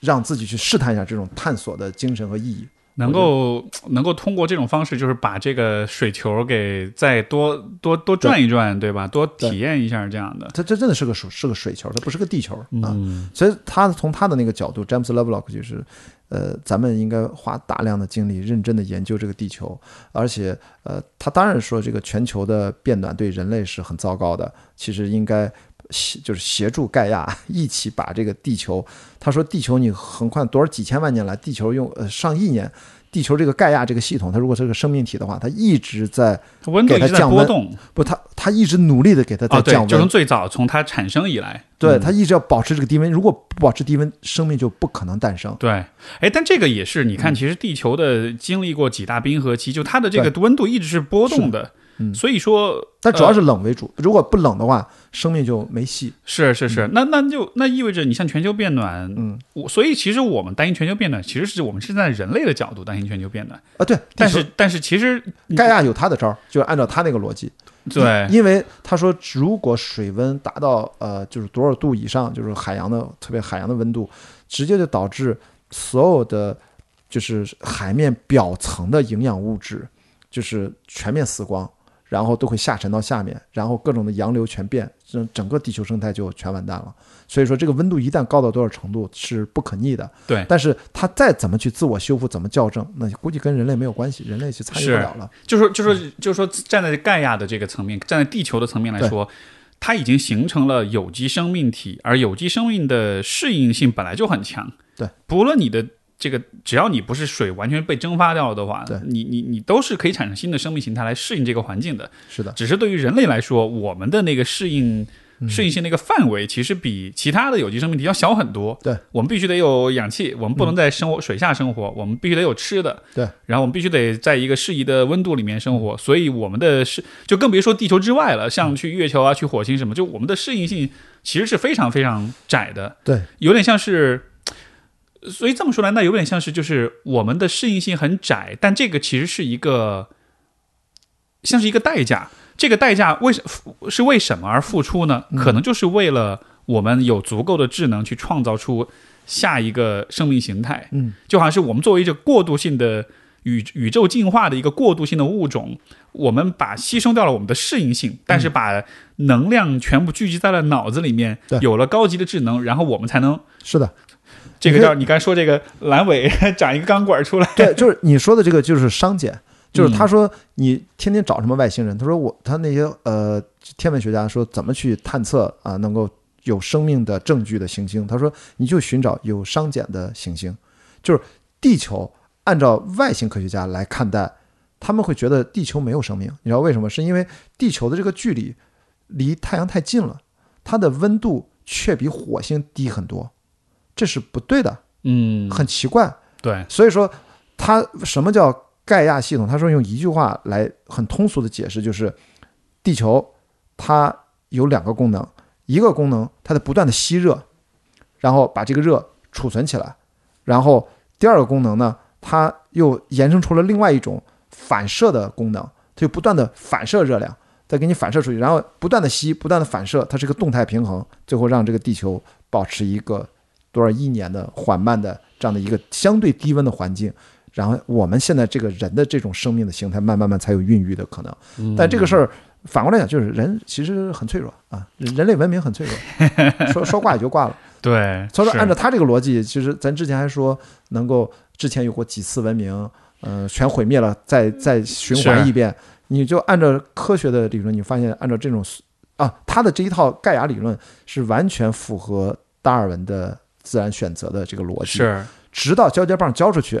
呃，电子生命那个就是主动选择了，他们会按照自己希望的进化的方式。咱们没错咱们现在就，所以我我想说的就是，咱刚才不是在聊什么秩序混乱嘛？某种程度上就是这个混乱嘛。我就说，别到最后新秩序是找到了，但是跟你人类没啥 关系，是人家的秩序，是，对，你就一直这么混乱下去，你就一直在熵增，无限一直一直混乱，哇哇，一切就就就就完蛋了。因为我们要保持这个社会的有效性啊，保持我们这个机体，我们就是熵减啊，这个其实很消耗能量的。嗯，所以这个是从这个角度想，就是 peace 了一点啊。非常，我觉得非常 peace。我突然一下觉得，哎，我们的存在就就就就当你任命了，你是一个过渡性的物种，就就假设它的理论成立，我们是一个过渡性物种的话，我觉得这样子其实就因为因为其实我觉得人是蛮，因为因为你看人的有一个很大的 bug 就是我们有。想象能力和空间，哎，就是我们有抽象思维和想象对。想象能力，所以我们能想象什么是更好的，甚至我们能想象什么是极致，什么是完美的。对。这种对于未来的这种想象力，它的好处是给我们带来很强大的自我驱动力，但它的问题就是它会带来很多的痛苦，嗯，因为我们会在那个就是今天的我和未来那个理想的我之间做那种比较的话，你会看到很多当下自己的。脆弱，自己的不足，不管是从个体的层面，还是从物种的层面，对。所以其实人类对于自身的，我觉得其实是很难很难有那种发自内心的那种认可跟那种赞美的，因为我们太容易看到自己的脆弱了。我们会死，我们会孤独，我们会焦虑，对吧？就是有这么多，包括疫情，尤其以疫情以来，就是我们会一下看到啊，原来人类社会这么脆弱，原来美国以前我们觉得那么强大、那么牛逼一个国家，实 在是现在搞得跟什么一样。八十多万死亡，天对呀、就是但就是就在这样一个情况下，你你你知道，就是你是很，我我是觉得我会很难对于人类作为个体或者作为物种是保持一种比较高的一种认可的。嗯但是当你一旦看见了说它就是一个过渡性物种的话，嗯你又会觉得这是应该的。呃，但是这个事情我为什么说它是积极的？你知道为什么？我我是我个人理解，很多人会觉得听完了是不是有点丧？我觉得其实恰恰相反，呃，我我我其实我都不觉得是丧的，我反而是一个确，它这反而是某种程度是是一种答案，嗯，是它反而带来很强的确定性，我就觉得。呃，但呃，这这当然是啊，但是嗯换换一个角度会想，我为什么说我们不需要那么丧呢？就是你会发现，其实人你自己去，我们永远想象不出我们不知道的东西。是，然后我们想象那个东西，其实你也知道是不靠谱的，因为最近西瓜视频不是它是独家做了这个出品方，就是 BBC 最新的这个五集的纪录片，就叫 Universe 宇宙，呃呃呃，Brian Cox 就是做主持人。这五集片子我是推荐给啊、呃咱们的听众朋友啊，然后是我看过了这么多关于宇宙的科普纪录片以来，不管是 BBC 还是美国历史频道 Discovery 做的，是视觉特效做的最震撼，以及视听做的最完美的。就是你真的就是，我都觉得没法夸他了。我觉得已经做到头了，做到我们目前感官人类视觉的极限。我觉得每一集都是超级大片儿，每一个真人他就 Brian Cox 就走在各种的场地上，就这么走路，边走边讲嘚逼嘚嘚逼嘚，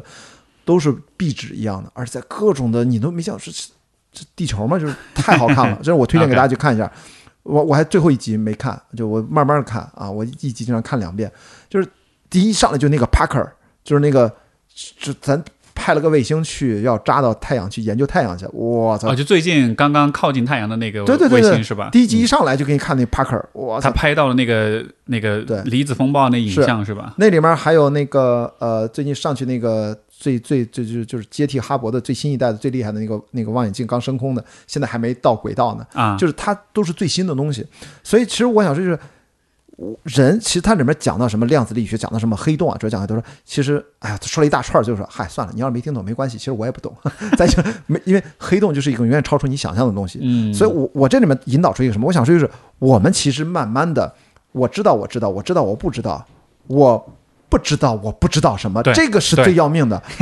我想说的是，当我们 嗯我们根本不知道有机生命是什么玩意儿，或者未来下一个交接棒交出去，下一个是不是有人类的生命的更高的一个层次？我不叫更高，下一个阶段是什么？想象不出来。我们现在只是一些文字概念，因为语言是束缚我们的嘛。是，所以我觉得在这种情况下，我就想，如果还能活着的话，就就一定为什么要去帆船赛？为什么要去做这个探索？就是要去干那些我在我看来，我以前绝对不会去干的事儿，一定要去干，这个才有可能去触碰、碰撞出一些新的不知道的、不知道的的那些东西，没错。会会会更有意思。你你说这个让我想起我前两天看到的一个呃，有一段话，我忘了是哪本书上，也是一个这个跟科学哲学相关的一个观点。他就说，人类在解释极大的事物和极小的事物上有非常高的精准性，就是宇宙、啊，原子、电子、微观的物理，就是与天体物理和微观物理上，我们是有非常清晰的解释的。就是道理都都懂，就过不好这一生嘛。但 就对，就生活就没戏。对，但是在中就是中中间这一块儿，关于人，包括关于世界、关于社会这一块儿，我们其实很多东西根本解释不清楚。所以他就提出反过来说，那有没有可能，其实我们在宏观跟微观的物理上，其实也有我们不知道的东西？就是就是应该有，我觉得理论上应该有 所。以，所以在这样一个来说，我觉得就像你说的，我觉得是肯定是这样的。我们肯定有很多很不，就是根本完全没概念的一些东西，或者是是嗯，所以我就要去干一些我以前，所以我从这个我为什么感谢那个朋友，他给我解释了他参加了他们那个七千块、八千块那个活动，他 就说回来了，我还能 call back 啊，录播可能 call back 一下，就是你不觉得他他那个宗旨之一，是我我自己总结的，我听他描述，就是让你尝试一些你其实就是只是一闪念，从来不会想去真的去做的事儿。这个这个真的是嗯我们说的底层一点，这个真的是人类的，我觉得呃非常底层的一个本能驱动力。就是我们说人的本能是什么？饥饿是渴是性是什么的嗯？包括生存的这个本能。其实人还有一个本能是什么？其实就是就是我们节目我的播客的那个 slogan 叫拓展意识边界。啊，人类其实是意识边界，意识边界。哦，这个其实也是人类一个本能，就是我们要不断的获取新的信息，不断的去拓展自己对事物的了解。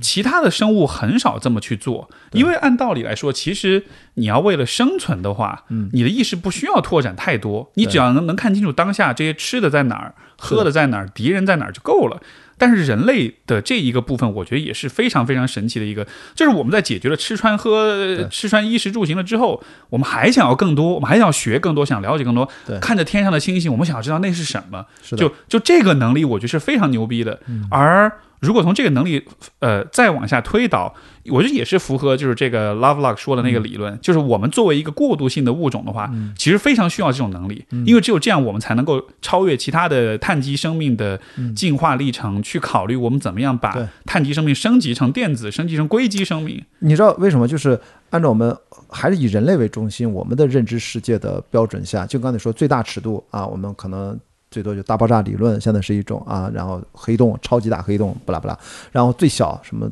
别说原子了，什么夸克，对吧？嗯你最最小啊，就是不确定有些什么，我都不知道那叫什么原量子物理那种，呃量子就是夸嗯克，这到到这么小，极微观极微观。但实际上，真正的宇宙的本质，那么詹姆斯 Lovelock 他的观点其实指的是本质最小单元是信息，嗯，是零和一。所以，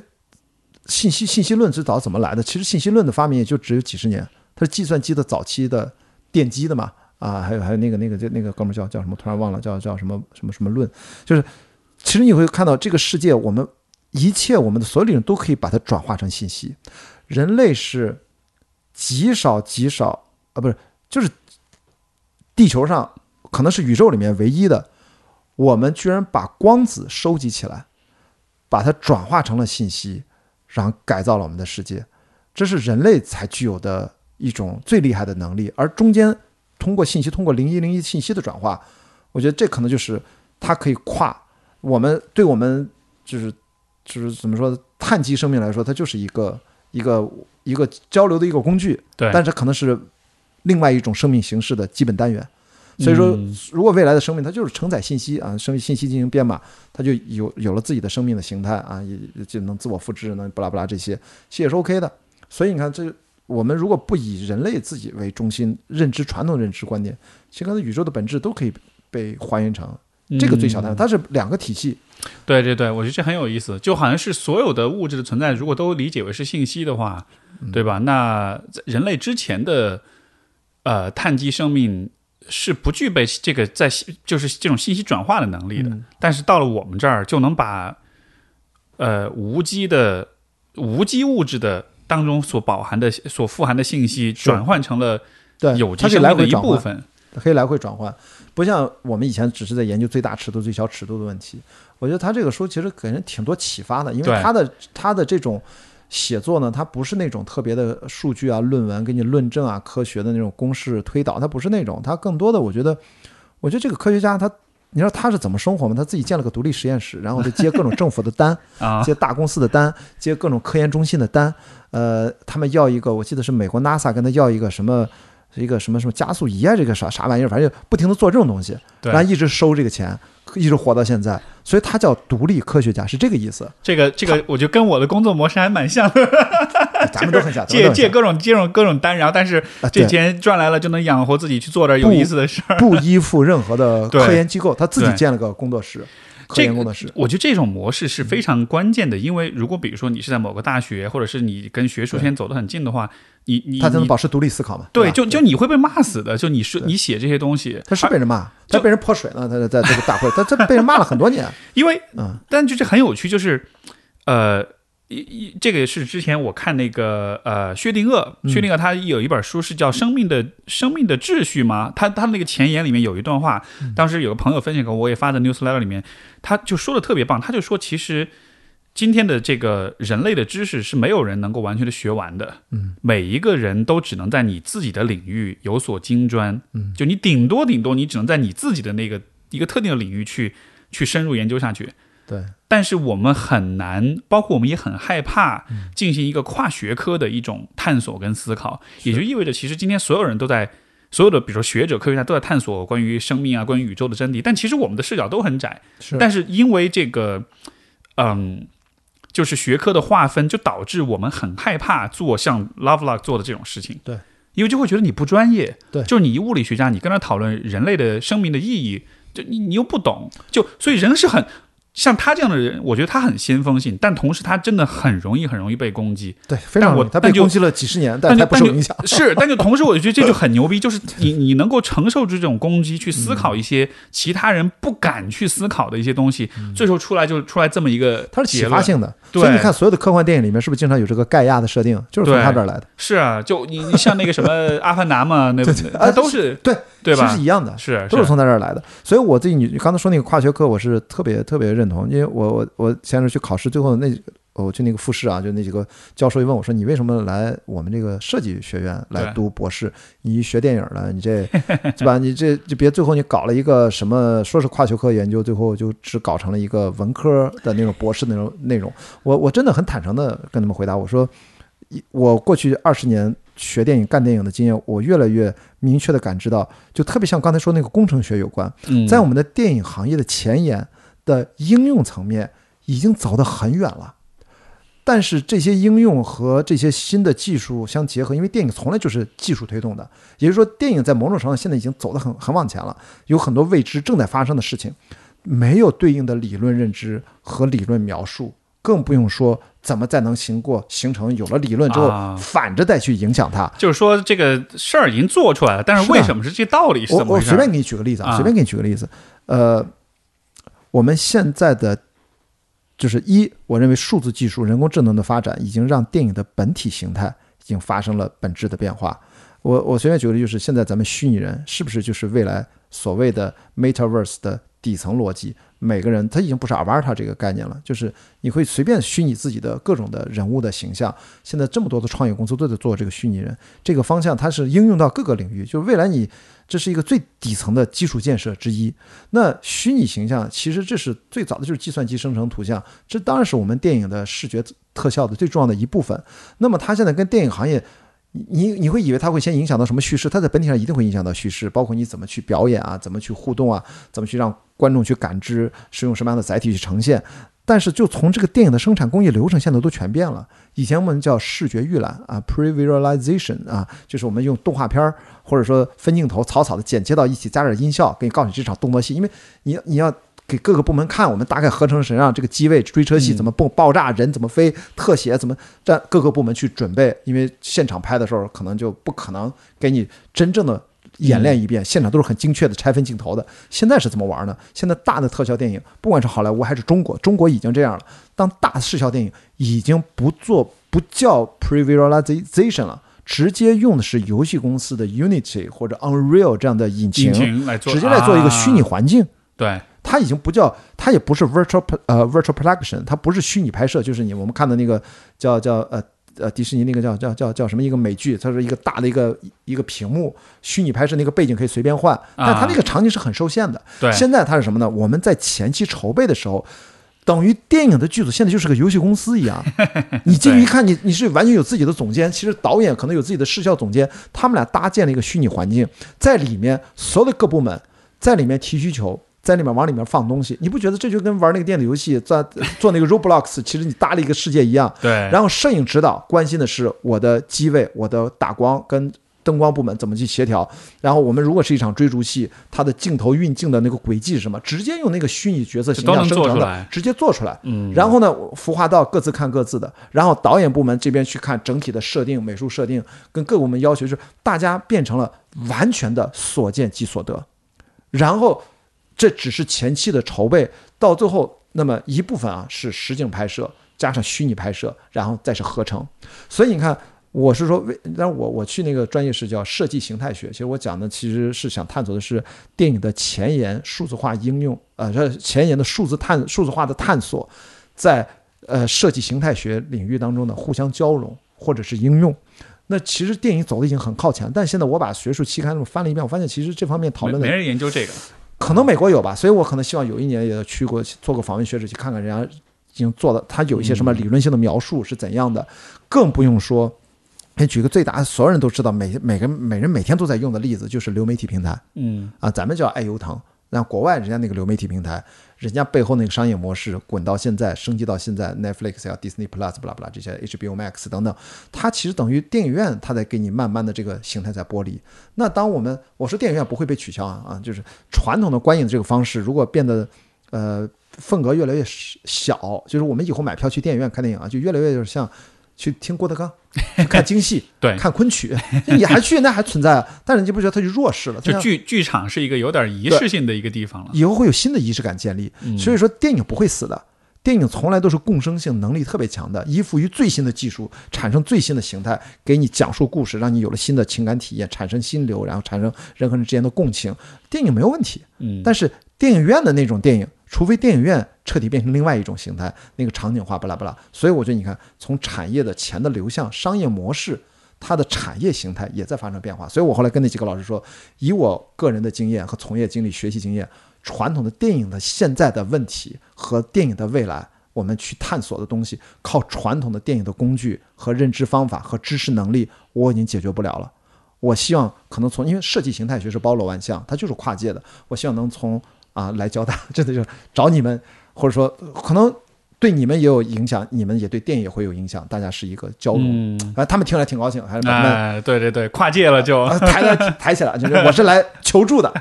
真的，我我如果在电影学院读博士，我觉得我我了解我以前那些原来体系的一个大概教学体系，我觉得他们。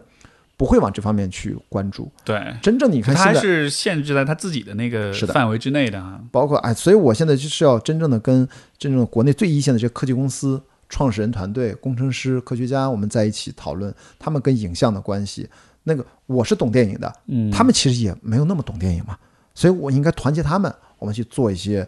把已经你们做出来的东西，真的实时操作的应用性的东西，我们把它做一个整理。和一个梳理。你你说这个，我不知道哈。我就我从外行的角度，我提出一个关于电影的疑问，就是，你看今天所讲的所有的关于电影的这个，呃，拍摄的，比如说镜头语言啊，拍摄的技法什么的，就它所有这些全部是建立在一个假设上的，就是你是用一个摄像机拍出来的，而摄像机实际上是一个平面，它是一个是一个窗口，是的，你能看到的视角是，就是这一个小方块儿，对，但是。我不知道会不会在未来世界当中，当技术发展到电影可以是，比如说是三维的、是沉浸式的、是 VR 那样的对那样的情况之下，你看电影的话，你看到的就不只是一个屏幕的这个 size 的画面了。对，那也就意味着。在那种时候，比如说所谓镜头语言这样的概念，对它是不是就会发生变化？我给你举个例子，你啊看那个，呃，你说的是虚拟拍摄的问题，呃，我们虚拟摄影的问题，就是我们看动画电影，不管是青蛇呀，还是最近这个呃什么舞狮少年啊。啊，对，呃，雄狮少年，雄狮少年，什么舞狮少年？雄狮少年在里面，它的镜头的移动，你都是在这个虚拟软件里面，它其实去设定的镜头的移动，它是完全打破摄影机的传统的拍摄方法。你传统摄影机是拍不了，所以大家对爱拍动画电影。为什么动画电影镜头才能这么移动？对它其实就在为未来的进入到数字虚拟世界里面的影像世界做一个衔接，啊，做一个视觉准备。我们看动画片，为什么我们觉得很爽？拍不出来，对真人没法那么拍，镜头不可能从微观这儿这儿这儿嘎你不可能那么搞，它一定是电脑生成。我记得当年斯马丁斯科塞斯拍那个雨果，那小孩儿第一个长镜头也是特别复杂的运动。那个其实都是虚拟拍摄加真人拍摄，它要做一个结合。包括我们看《一九一七》长镜头，对那个是它等于它是用的方法，它是跟把电影和戏剧结合到巅峰，对吧？它把真实环境当成一个大舞台，他那个是真的呃是属于他那是属于是就是相当于是老方法用到极致了。对，它就是把传统的方法通过跟戏剧舞台的观念整合到极致，但是还是不是数字虚拟化的。数字虚拟化如果要去释放你，我们经常去说嘛，你要先学会跑之前，你得先学会走，一定是传统视听语言非常熟练的人，然后比如现在就是这些游戏公司，游戏公司在大量吸取呃影视公司里面的一些能人，美国是这样啊。你看他们的编剧，他们的他各种的技术部门，打光什么，其实都是影像能力非常强的，他们都是有影视相关的认知经验，很多东西都是相通的。所以我觉得未来有机会反而是游戏公司和科技公司，他们会在技术层面上跑得很远，然后电影人要去跟上。其实历史上电影电影历史的发展都是这样的。你最早从梅里爱其实的魔术摄影，他发现停机在拍这个技术，包括后来发现了那么有声音的技术，都是都是走在前面。留声机早就有了，然后再去做整合。现在我觉得是虚拟环境的搭建，虚拟摄影的成熟，怎么去跟现在的电影再去做结合？视听语言一定一定完全不一样的。是是，哎，这个我我刚才又开一脑洞啊，就是嗯说、说到这种就是。对于虚拟技术的这种应用，包括我们讲到什么关嗯于 VR 啊、关于元宇宙什么的，就为什么人们会对这样的一些技术跟概念那么的感兴趣？有没有可能也是因为这也算是这个物种进化一个必要的阶段？就是人如果一直活在物物理世界当中的话，就没有办法去做好那个孕育电子生物的那个交接的那一棒。我们得真的是天生对这个对吧虚拟世界感兴趣，然后我们才有可能朝那个方向去努力，然后才接下来才能孕育出电子生命来。嗯，就好像是因为因为因为如果我回到就是说人的一个很很很本质的层面，你看其实像像虚拟现实这样的东西，它对于我们的进化，就是至至少我人类在嗯出现之后，嗯，它不是一个很重要的事情，对吧？人的出现当中，绝大多数时候我们担心的其实就是吃和繁殖，对，就这两件事情。你说就是爱、性、死亡嘛，对基本的几个本能啊。但是你看虚拟世界，它试图解决永生的问题。它解决的是嗯，这是这是底层的动力，就是我刚才说那三个是基本动力：性、爱与死亡，啊，就是让人能够活下去的基本动力。呃，大概有些，当然还有别的，但是死亡是对死亡的恐惧，对死。其实，但现在我们如果说从生物学上，我们现在知道，我们对死亡的恐惧，实际上可能是基因对我们的干扰，其实是基因想希望传递下去，因为我们生孩子延续后代，等于我们就基因延续下去了，他活下去了，人你这个身躯啊。躯干、躯体就挂了就无所谓，你的使命就完成了。人类现在其实等于是要想超越这个，所所以这种超越，你不觉得恰恰就是也许下一个生命形态会会，它它所以它自然的所包含的一部分嘛？对就是电子生命是不不会去考虑死亡的问题的。因为它可能都不一定是个体，它可能对，都不是我们这样的形态。它可能是一个信息网络，对这也有可能。对，所以所以这就是我的点，就是人为什么会从一个有限的碳基生命去考虑永生的问题，就是。这个当中，怕除了对于死亡的恐惧本身来说，有没有可能这也像是一种，就是一种整体的物种进化的一种一种推动力？呃，反正至少我们说从理论的角度来说，你可以说它依然是符合达尔文的自然选择，是还是在进化。嗯但是进化到一定程度，其实人家已经可以自主选择。我们现在是自主选择，我们现在慢慢的在自主选择。比如说我们在开，呃，开创脑机接口，我们在做赛博格，呃，赛博格是那种呃人和机器结合的，共生体了。对，嗯但是在 James Lovelock 里面，他也用赛博格，他他指的赛博格是完全没有人类的有机生命肢体的，他的赛博格就纯粹的电子生命的载体，就叫赛博格。可能是你说的是个网络，嗯可能他们不分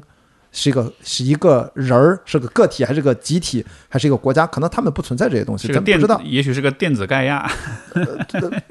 其实他其实提到的说，有机盖亚会消亡。对，会建立一个新的能够符合让这个啊、就是硅基生命能够电子生命延续下去的一个地球一个新的生态，新的盖亚会出来。或者说会迭代或或者说最好的结果是。这个有机钙啊还继续存在在地球上，但是呢，除了有地球以外，其他地方全部都被 电子钙亚给殖民了，所以，所以它几乎也等于不存在了。这个一个小角落里面遗忘的有碳基生命体，那我觉得人类就是很伟大，就对，就就就一切的起点那种感觉。宇宙的上帝，宇宙的上帝。所以说，推荐大家真的去看看那五集的呃叫《宇宙》的纪录片，美轮美奂啊。第一集讲太阳，第二集讲探知是否有生命可能的行星，呃，当然。找不到嘛，而且告诉你行星五花八门，什么样都有啊，就是千千种万种，全都不一样。然后第三集讲的是黑洞吧，第四集是不？反正最后一集讲的是大爆炸之前是什么？我反正就越来越悬，越来越悬哦。第三集银河系，太阳、地球，呃，就太阳系以外的行星，有生命的行星。第三集银河系，第四集黑洞，第五集大爆炸之前讲的一种宇宙开始之前的可能性是什么？就悬的不能再悬了。第五集我还没看，我也觉得我一听，我操，我一看那标题我就受不了。Before the dawn，黎明之前，嗯，你想它每一季的标题都很酷。酷酷酷，所以我觉得这是回应你刚才说为什么 我自己觉得要人要，咱俩最早不是聊什么单向度嘛？我觉得就是跨学科也是这样，是所以我觉得要要去必须得融合到一起去思考。单向度其实就是把注意力全部都聚焦在了嗯衣食住行基本的生理需求的满足上。但这样子的话，你看，如果人类是有假设人类真的是有这样一个，就是就是创造宇宙生命体的这样一种上帝一般的使命的话，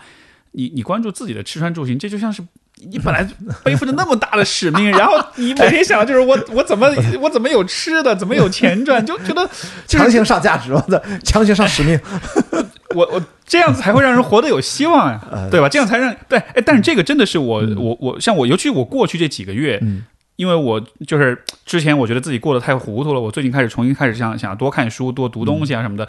然后就包包括开始看，比如说最近的一些科学上的一些发现、突破啊什么，然后你越看这些东西，就是我才。就那种兴奋跟那种期待的感觉，就反而就回来了。甚至我觉得这个可能是我们在比如说疫情的时代，或者是这个整个世界巨变的时代，我觉得人，我觉得很重要的一个去化解焦虑、去为自己建立希望感跟生活热情的一个方式，就是如果你每天学习是吧？就保持学习，而且是学。就是就是最前沿的东西，嗯去学那些新的、那些让你觉得很兴奋的、那些有点还没搞清楚，但是哎这个地方有点东西的那种东西，嗯我觉得那个是最最最有意思的。是的，是的，它是最能够激发人的那种那种活力、跟好奇、跟想象的。你像比如说，呃，我前两天也是看这个呃一个视频系列，他就在讲，就是二零二一年各个学科领域的这一年有什么突破，哦，他就讲到了呃脑神经科学就有一个突破，就是说。因为以往我们对于人大脑就是会认为人大脑是分区的啊，哪个区负责语言，哪个区负责对呃这个理性思维，哪个区负责什么什么。然后然后过去这一年的脑神经科学就会发现说，其实根本就不是，就那个分区其实根本就不对，就是我们对大脑的理解其实根本就没有这么简单，这是错的。现在会发现说，其实人的很多的功能，它跟很多的部分都有关系。嗯也就是说，你之前绘制的那个大脑那个地图。就没用了，就就没用了，就过时了。我看到这个，他虽然没有说接下来是什么，但他只是说就推翻了这个、这个说法。但是我看到这，我一下觉得哇哦，就如果这推翻了，那接下来我们还能发现什么？你你知道，就是会有一种从内心深处升起来的一种期待跟一种兴奋感，就是我们到在二零二一二二年，我们能在这个层面上去去做发现了。虽然那个跟我个人也没有那么大关系，但是作为一个观众，有关的，还就是有关，就对，就但就是你就像是在见证着某一些伟大的发现诞生前夜对。那种在混乱中还在摸索、嗯。在思考，就像是苹果掉在牛顿的脑袋上之前，他坐在树下那一刻，我们现在就是坐在树下，那那还没砸下来，但是。但是就有一种感觉，快了，快了！那个苹果已经掉空中了，呃再过两秒钟就要掉到我们脑袋上了，就就是那种兴奋感，你知道吗？你你这种感觉，你觉得是这过去两年当中是不是是最近？我觉得最近有我觉得是沉淀之后，尤其尤其的，呃，有这样的感觉。因为我自己那天我们越野跑赛事公司的几个总监就跟我聊天，就问我说：“雅迪，我们的希望是什么？” 我操！我说你怎么问我这么大的问题？因为都都没法办越野跑比赛嘛，对，就基本有些公司都关门了，有些很厉害的公司都哦，他们说的希望是他们的这个运营的这种希望就。越野跑赛事有没有？我我以为说是人类的希望，哦我说我说我操，这这这这这种层面的问题，我我对越野跑比赛至少还是稍微了解一点啊。嗯问问我这个我还是能接得住的。我后来我是这么跟他讲，我说我觉得要要坚持，哪怕再坚持一年。我说为什么？我说咱千万不要丢掉这个希望，就是我相信无论如何，二零二三年是一个机会，不会超过二零二五年。当然说的跟跳大神一样啊。但是我说为什么？我说我们人类历史上真正的这么大范围的流感，一百年前一九一八年西班牙流感，它也没有超过五年。它从一九二一年就开始消退，然后折腾了半天，到一九二三年之后，基本就慢慢就没了，因为它还地区性，因为那个时候没有什么飞机啊，没有什么航空啊，它就完全是靠自然的轮船啊，什么这种传统陆地的运输，人和人之间的感染。所以说现在呢，我们虽然是信息交换很快了，我觉得理论上也是三年到五年，这个病毒吧，大概就是三种嘛，你要不就我们疫苗就把它战胜了啊，要或者说其他的方式用药给它战胜了，给它彻底灭了。还有一种呢，就是 SARS，它自己消失了，莫名其妙，你没有战胜它。第三种呢，就是共存，就是流感，就流感，就这三种，没有什么第，所以我说忍一忍，坚持完，二零二二年应该有希望。而且这个。我我好像是这两年看到的新闻，就是现在又出了一个比奥密克戎更新的一个毒株，但是就是说这个毒株它的传播率又更强，但同时它的这个症状又更加的轻，就是一就就就是说好像这个呃新冠到后来它其实就会流感化，呃它会就相当于是如果说新冠病毒它也是一个物种的话，嗯这个物种现在就也在不断的进化跟分化，然后它现在出了一个就是传播性特别强，就意味着它战斗力特强，就我能把你其他的。毒株都给都给挤走了，嗯我来占所有的这个宿主的这个地盘儿，但是我又是一个危害最小的一个毒株，也就意味着到最后，也许我猜想啊，也许到最后我们战胜新冠，不是说是疫苗什么的，是最终在这个这么这么时间嘛，扛扛。对，就是就是无数的毒株当中，它自己也在进行着一种进化，最后进化出一个跟我们最好共存的，因为它因为因为毒，因为如果说人的身体是一个环境，那这些毒株它也要适应我们的身体，对对吧？你都把你杀死了，那那你怎么生存下去？这是大家最希望的一种理论吧，就是不不不叫最希望，就是反正糟糕里面取一个大家还能接受的一个可能性。现在就是关于 Omicron 的这个毒株的现实世界的案例，不是也刚刚开始收集嘛？数据刚刚出来，呃，表面上看是这样，呃，是比较让人觉得还保持希望的一些好的迹象，但是因为毕竟时间还太短，所以就是撑一段时间。撑一段时间。我觉得，呃，但是现在越来越多的人啊，不管是美国也在讲，中国也在放风啊，中国的科学家、呃美国的科学家都在放风，就说可能这个今年的春天可能是战胜疫情的啊，就是最后一个春天啊，是有希望的。现在大家好像都在开始说这个话开，心，太好了！真的，二零二年第一期播客聊到这儿，我觉得哇，太好了！这么感觉也许就要过去了。而且特别是在我四月底都已经到了西雅图，他妈的，我希望到那个时候不要还一天美国一百多万，我我在那儿是多闹心，就我估计到那儿我们真的可能也不敢上岸。但是问题是你还要跟那些物流啊，我们要嗯就是还是要基本的，你不能上岸多憋屈，你在码头上你要待个半个月，你疯了，你知道吗？哎，所以你觉得会不会又发生上次那样的事儿？因为上次就是你，因为这个我我这次应该是一打开手，全世界开联欢会呢，应该是这样。两年前打开手机说全，我操，全世界爆发。现在到四月底又一个月不开手机，再一开手机一看，哇，这个全世界开大联欢会。解放了，对。全全全世界在各个国家在开战胜什么什么对。COVID nineteen 什么这这这个胜跟利宣言啊，就跟有些听众解释一下，这个是之前这个 关老师之前特别逗一个事儿，就是就是他上一波这个嗯。呃帆船赛，他出发的时候疫情还没有出，然后呢，但是在海上是呃二零二零年一月二十号，我从澳大利亚离开，对。下一站应该去三亚，结果呢，不让三亚就突然不让我们去了，我们在海上就收到了邮件，只有数字说那是那是多那那个那个赛程是当时是一月，二十号到二月十四号，所以一个多月，呃不不到一个二二十多天吧，哦二十多20多天嘛，就是出发的时候世界还是正常的，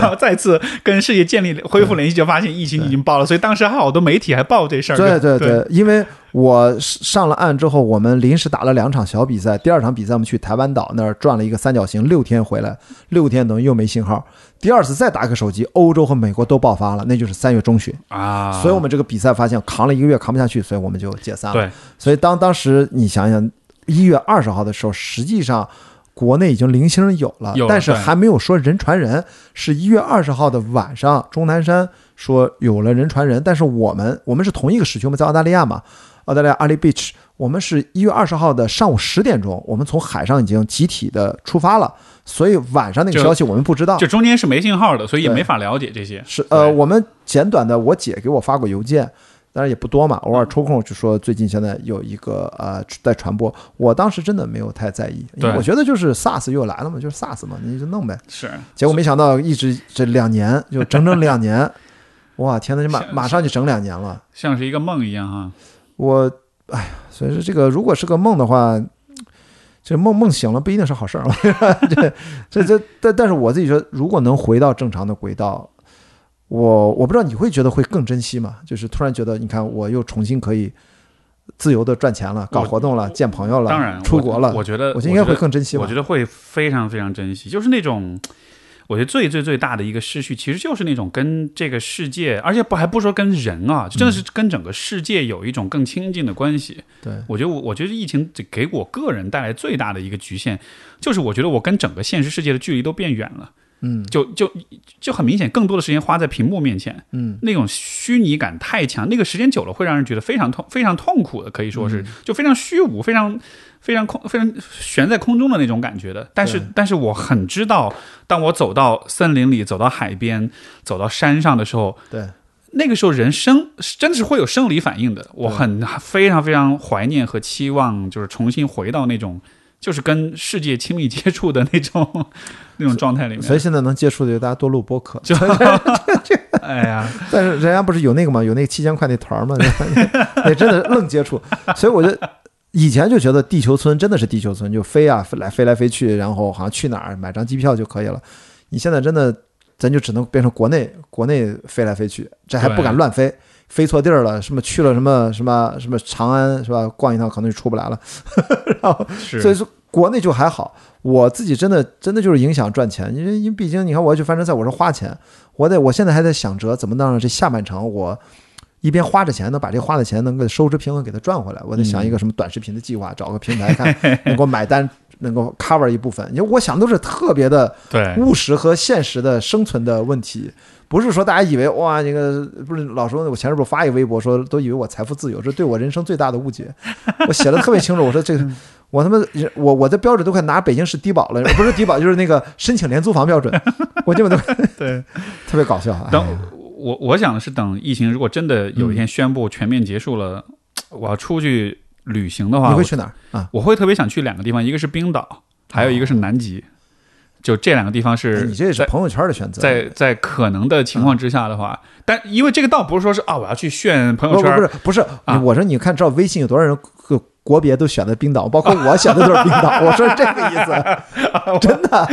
我就是冰岛，我就是那个那个叫克奇，吐槽大会，那个周奇墨不是说过一段子吗？啊还是中国的呃冰岛人比冰岛的人口还对对多，对对对，我就是看了他那个之后，我就马上改上了冰岛。赶上冰岛，对好歹我是真去过，我真的觉得那个挺好，真的值得去，？真的。因为我真的就是觉得，倒不是说是为了说啊，我炫这很酷的地方什么，就真的是觉得那个就是一个这个地球不同的面貌。南极我觉得也是是不同的面貌。我我没去成，我错过了飞机。对，哎，最最近啊，突然科普一个冷知识哈，嗯最近这个以前我们不是说五呃五大洲六呃四五大洲四大洋嘛？对，最近这个七大洲是吧？哎哎哎不，七七大洲，应该是七大洲。对，七大洲四大洋，我也忘七大洋。呃，我太平洋、印度洋、大西洋、北冰洋，啊，对吧？对然后现在就是说，最近这个南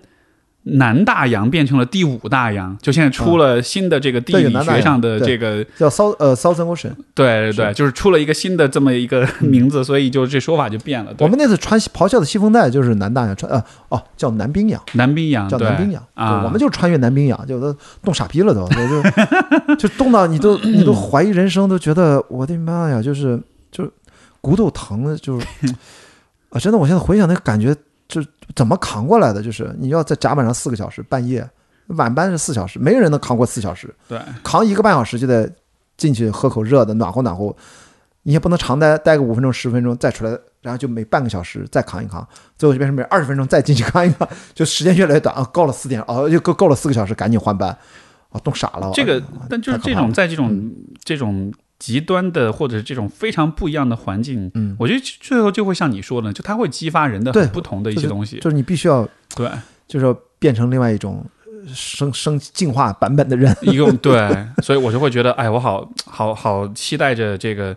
如果疫情真的过去了，我真的会很想做类似的事情，就是因为我，因为我觉得作为一个嗯都市人，我觉得我对这个地球，我对这个星球，我觉得那个感知太窄太窄了。就你你去冰岛，你你你要跟你媳妇一块儿去的话，在那儿跟旅行播客一样做的，不影响。对，你就租辆车，真的，你在冰岛不用干别的，就是找一辆车就开车围着岛绕一圈，也没几天，就就是随时停啊。那如果是个房车，当然贵一点，而且更好，还能睡。因为我是在那儿不是跑了个两百五十公里的越野跑比赛嘛，二零一三年，我们是在那个先开车进去两百多公里，到一个高原，海拔一千米，好像它就就那一个高原吧，反正就比较，然后往回跑，跑回雷克雅未克，然后每天跑个四十多公里、三十多公里，最长的一个距离九十多公里，很夸张啊！不不，呃，那说错了，那是 M D 说串了，最长那个六十四公里，那个 long day 不是特别长，但是那个 long day 太痛苦了，风雨交加，太惨了。嗯都，都都把跑出幻觉来了。我其实后来发现不是幻觉，它特别像幻觉，因为你知道，它那北冰洋那沙滩，我们跑到那个海边儿，它是黑色的沙滩，啊，火山灰嘛，对，这个能理解。还有很多贝壳啊什么碾的粉，那黑色沙滩，我都以为幻觉是看到一哥们儿有个竖的一杆子在那眼前晃，我那一个坡儿，咔一个人扛了一杆子就上去了。我操，这人怎么打他疯了吗？我赶紧跑上那上坡。因为我我我也不知道那是海，上去才知道，我操，怎么到了海边儿？因为风一脚你根本听不见海浪声，但浪也不大，啊，冲上去之后，一片无垠的黑色沙滩，一望无际。然后你知道那杆子，那人拿了个什么？他不是杆子，是翻板，他在冲翻板。你就是他穿着全身的胶衣，离我也没多远，因为我们啊啪就冲到我。然后你看到那个海边那黑色的沙滩，只有那么几排脚印，就是我前面的选手大概几十个人跑过去了，然后就黑的就透亮，然后下着雨，然后呢太阳就是偶尔能露出来，偶尔就没，反正那个天气很莫名其妙。然后有一个人在冲浪，穿着全身包的特别严实，咔咔咔翻板。我就觉得太奇怪了，你知道，就完全哪都不搭，你知道吗？对，就好像是你哪儿需要虚拟现实，那么现实中有很多看上去很不真实的和画面。所以，所以我觉得你真的就去冰岛，因为你看那个有个电影，就是《白白日梦想家》里面，他不是在冰岛取景嘛，在格陵兰取景。我看了好多好多片子，都包括在冰岛上。就就是这种各种视频啊，包括有些音乐的 MV 啊，在冰岛，所以我觉得那地方我觉得特别神奇。就哎，是但是说实话，你要看到那样的地方，你有点辛苦，你得你就不能坐车了，你得、你得先去看那些点儿在哪儿，你得徒步进去。我我我去我自己旅游，我花钱去了一个小团儿，很小。我觉得你也值得去一下，为什么呢？它可能是地球里面唯一一个可以让你进到火山洞下面两百多米的地方。他架了个缆车，就在那当当，跟矿工一样，当当当当当当当当下去了，然后你才知我才知道火山里面就是一个呃呃，就是五光十色，各种的那叫什么水晶石啊，叫什么，各种颜色的都有，啊，是吗就在墙哇，就你不知道这个溶洞，我也我我说不清楚啊。？OK，是因为它高温，它溶解了这些矿石，所以就我搞不懂嘛，而且啊我当时特别想，我说这个东西怎么能那么好看？抠下来吗？不是抠，在地上捡块石头，那个导游说你不能捡。我说为什么不能捡？呃，这个是法律应该不允许吧？我说你们是不是有这样的法律？因为英文问他吧，啊，呃，他也跟我逗嘛，因为他也知道，说你就别捡，说说是他就开玩笑说，如果来的老外啊，外国人来来个人都捡一块儿，我们冰岛就秃了。那其实也讲的有道理了，他那个地方肯定是叫自然保护区什么，他肯定不能让你啊带走冰岛的那石头。那不会巨热吗？那里面哦，它是个死火山。哦，OK，大哥，对我慌了，谁下去想啥呢？我老 我老想着旁边还留着岩浆，